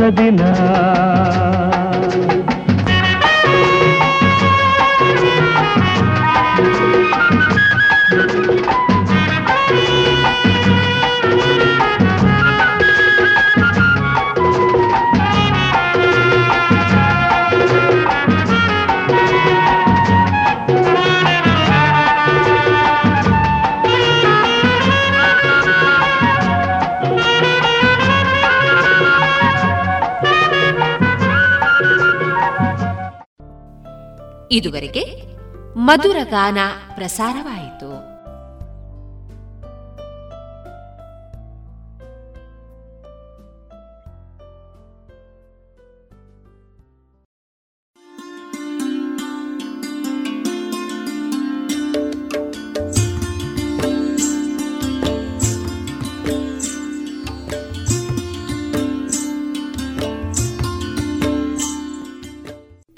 ಪಾಂಚಜನ್ಯ ಸಮುದಾಯ ಬಾನುಲಿ ಕೇಂದ್ರದಿಂದ ನಿಮ್ಮ ಕಾರ್ಯಕ್ರಮಗಳು ಪ್ರಸಾರವಾಗಬೇಕೆ? ಹಾಗಿದ್ದರೆ ನಮ್ಮನ್ನು ಸಂಪರ್ಕಿಸಿ. ನಮ್ಮ ದೂರವಾಣಿ ಸಂಖ್ಯೆ ಸೊನ್ನೆ ಎಂಟು ಎರಡು ಐದು ಒಂದು, ಎರಡು ಒಂಬತ್ತು ಎಂಟು ನಾಲ್ಕು ಒಂಬತ್ತು ಒಂಬತ್ತು.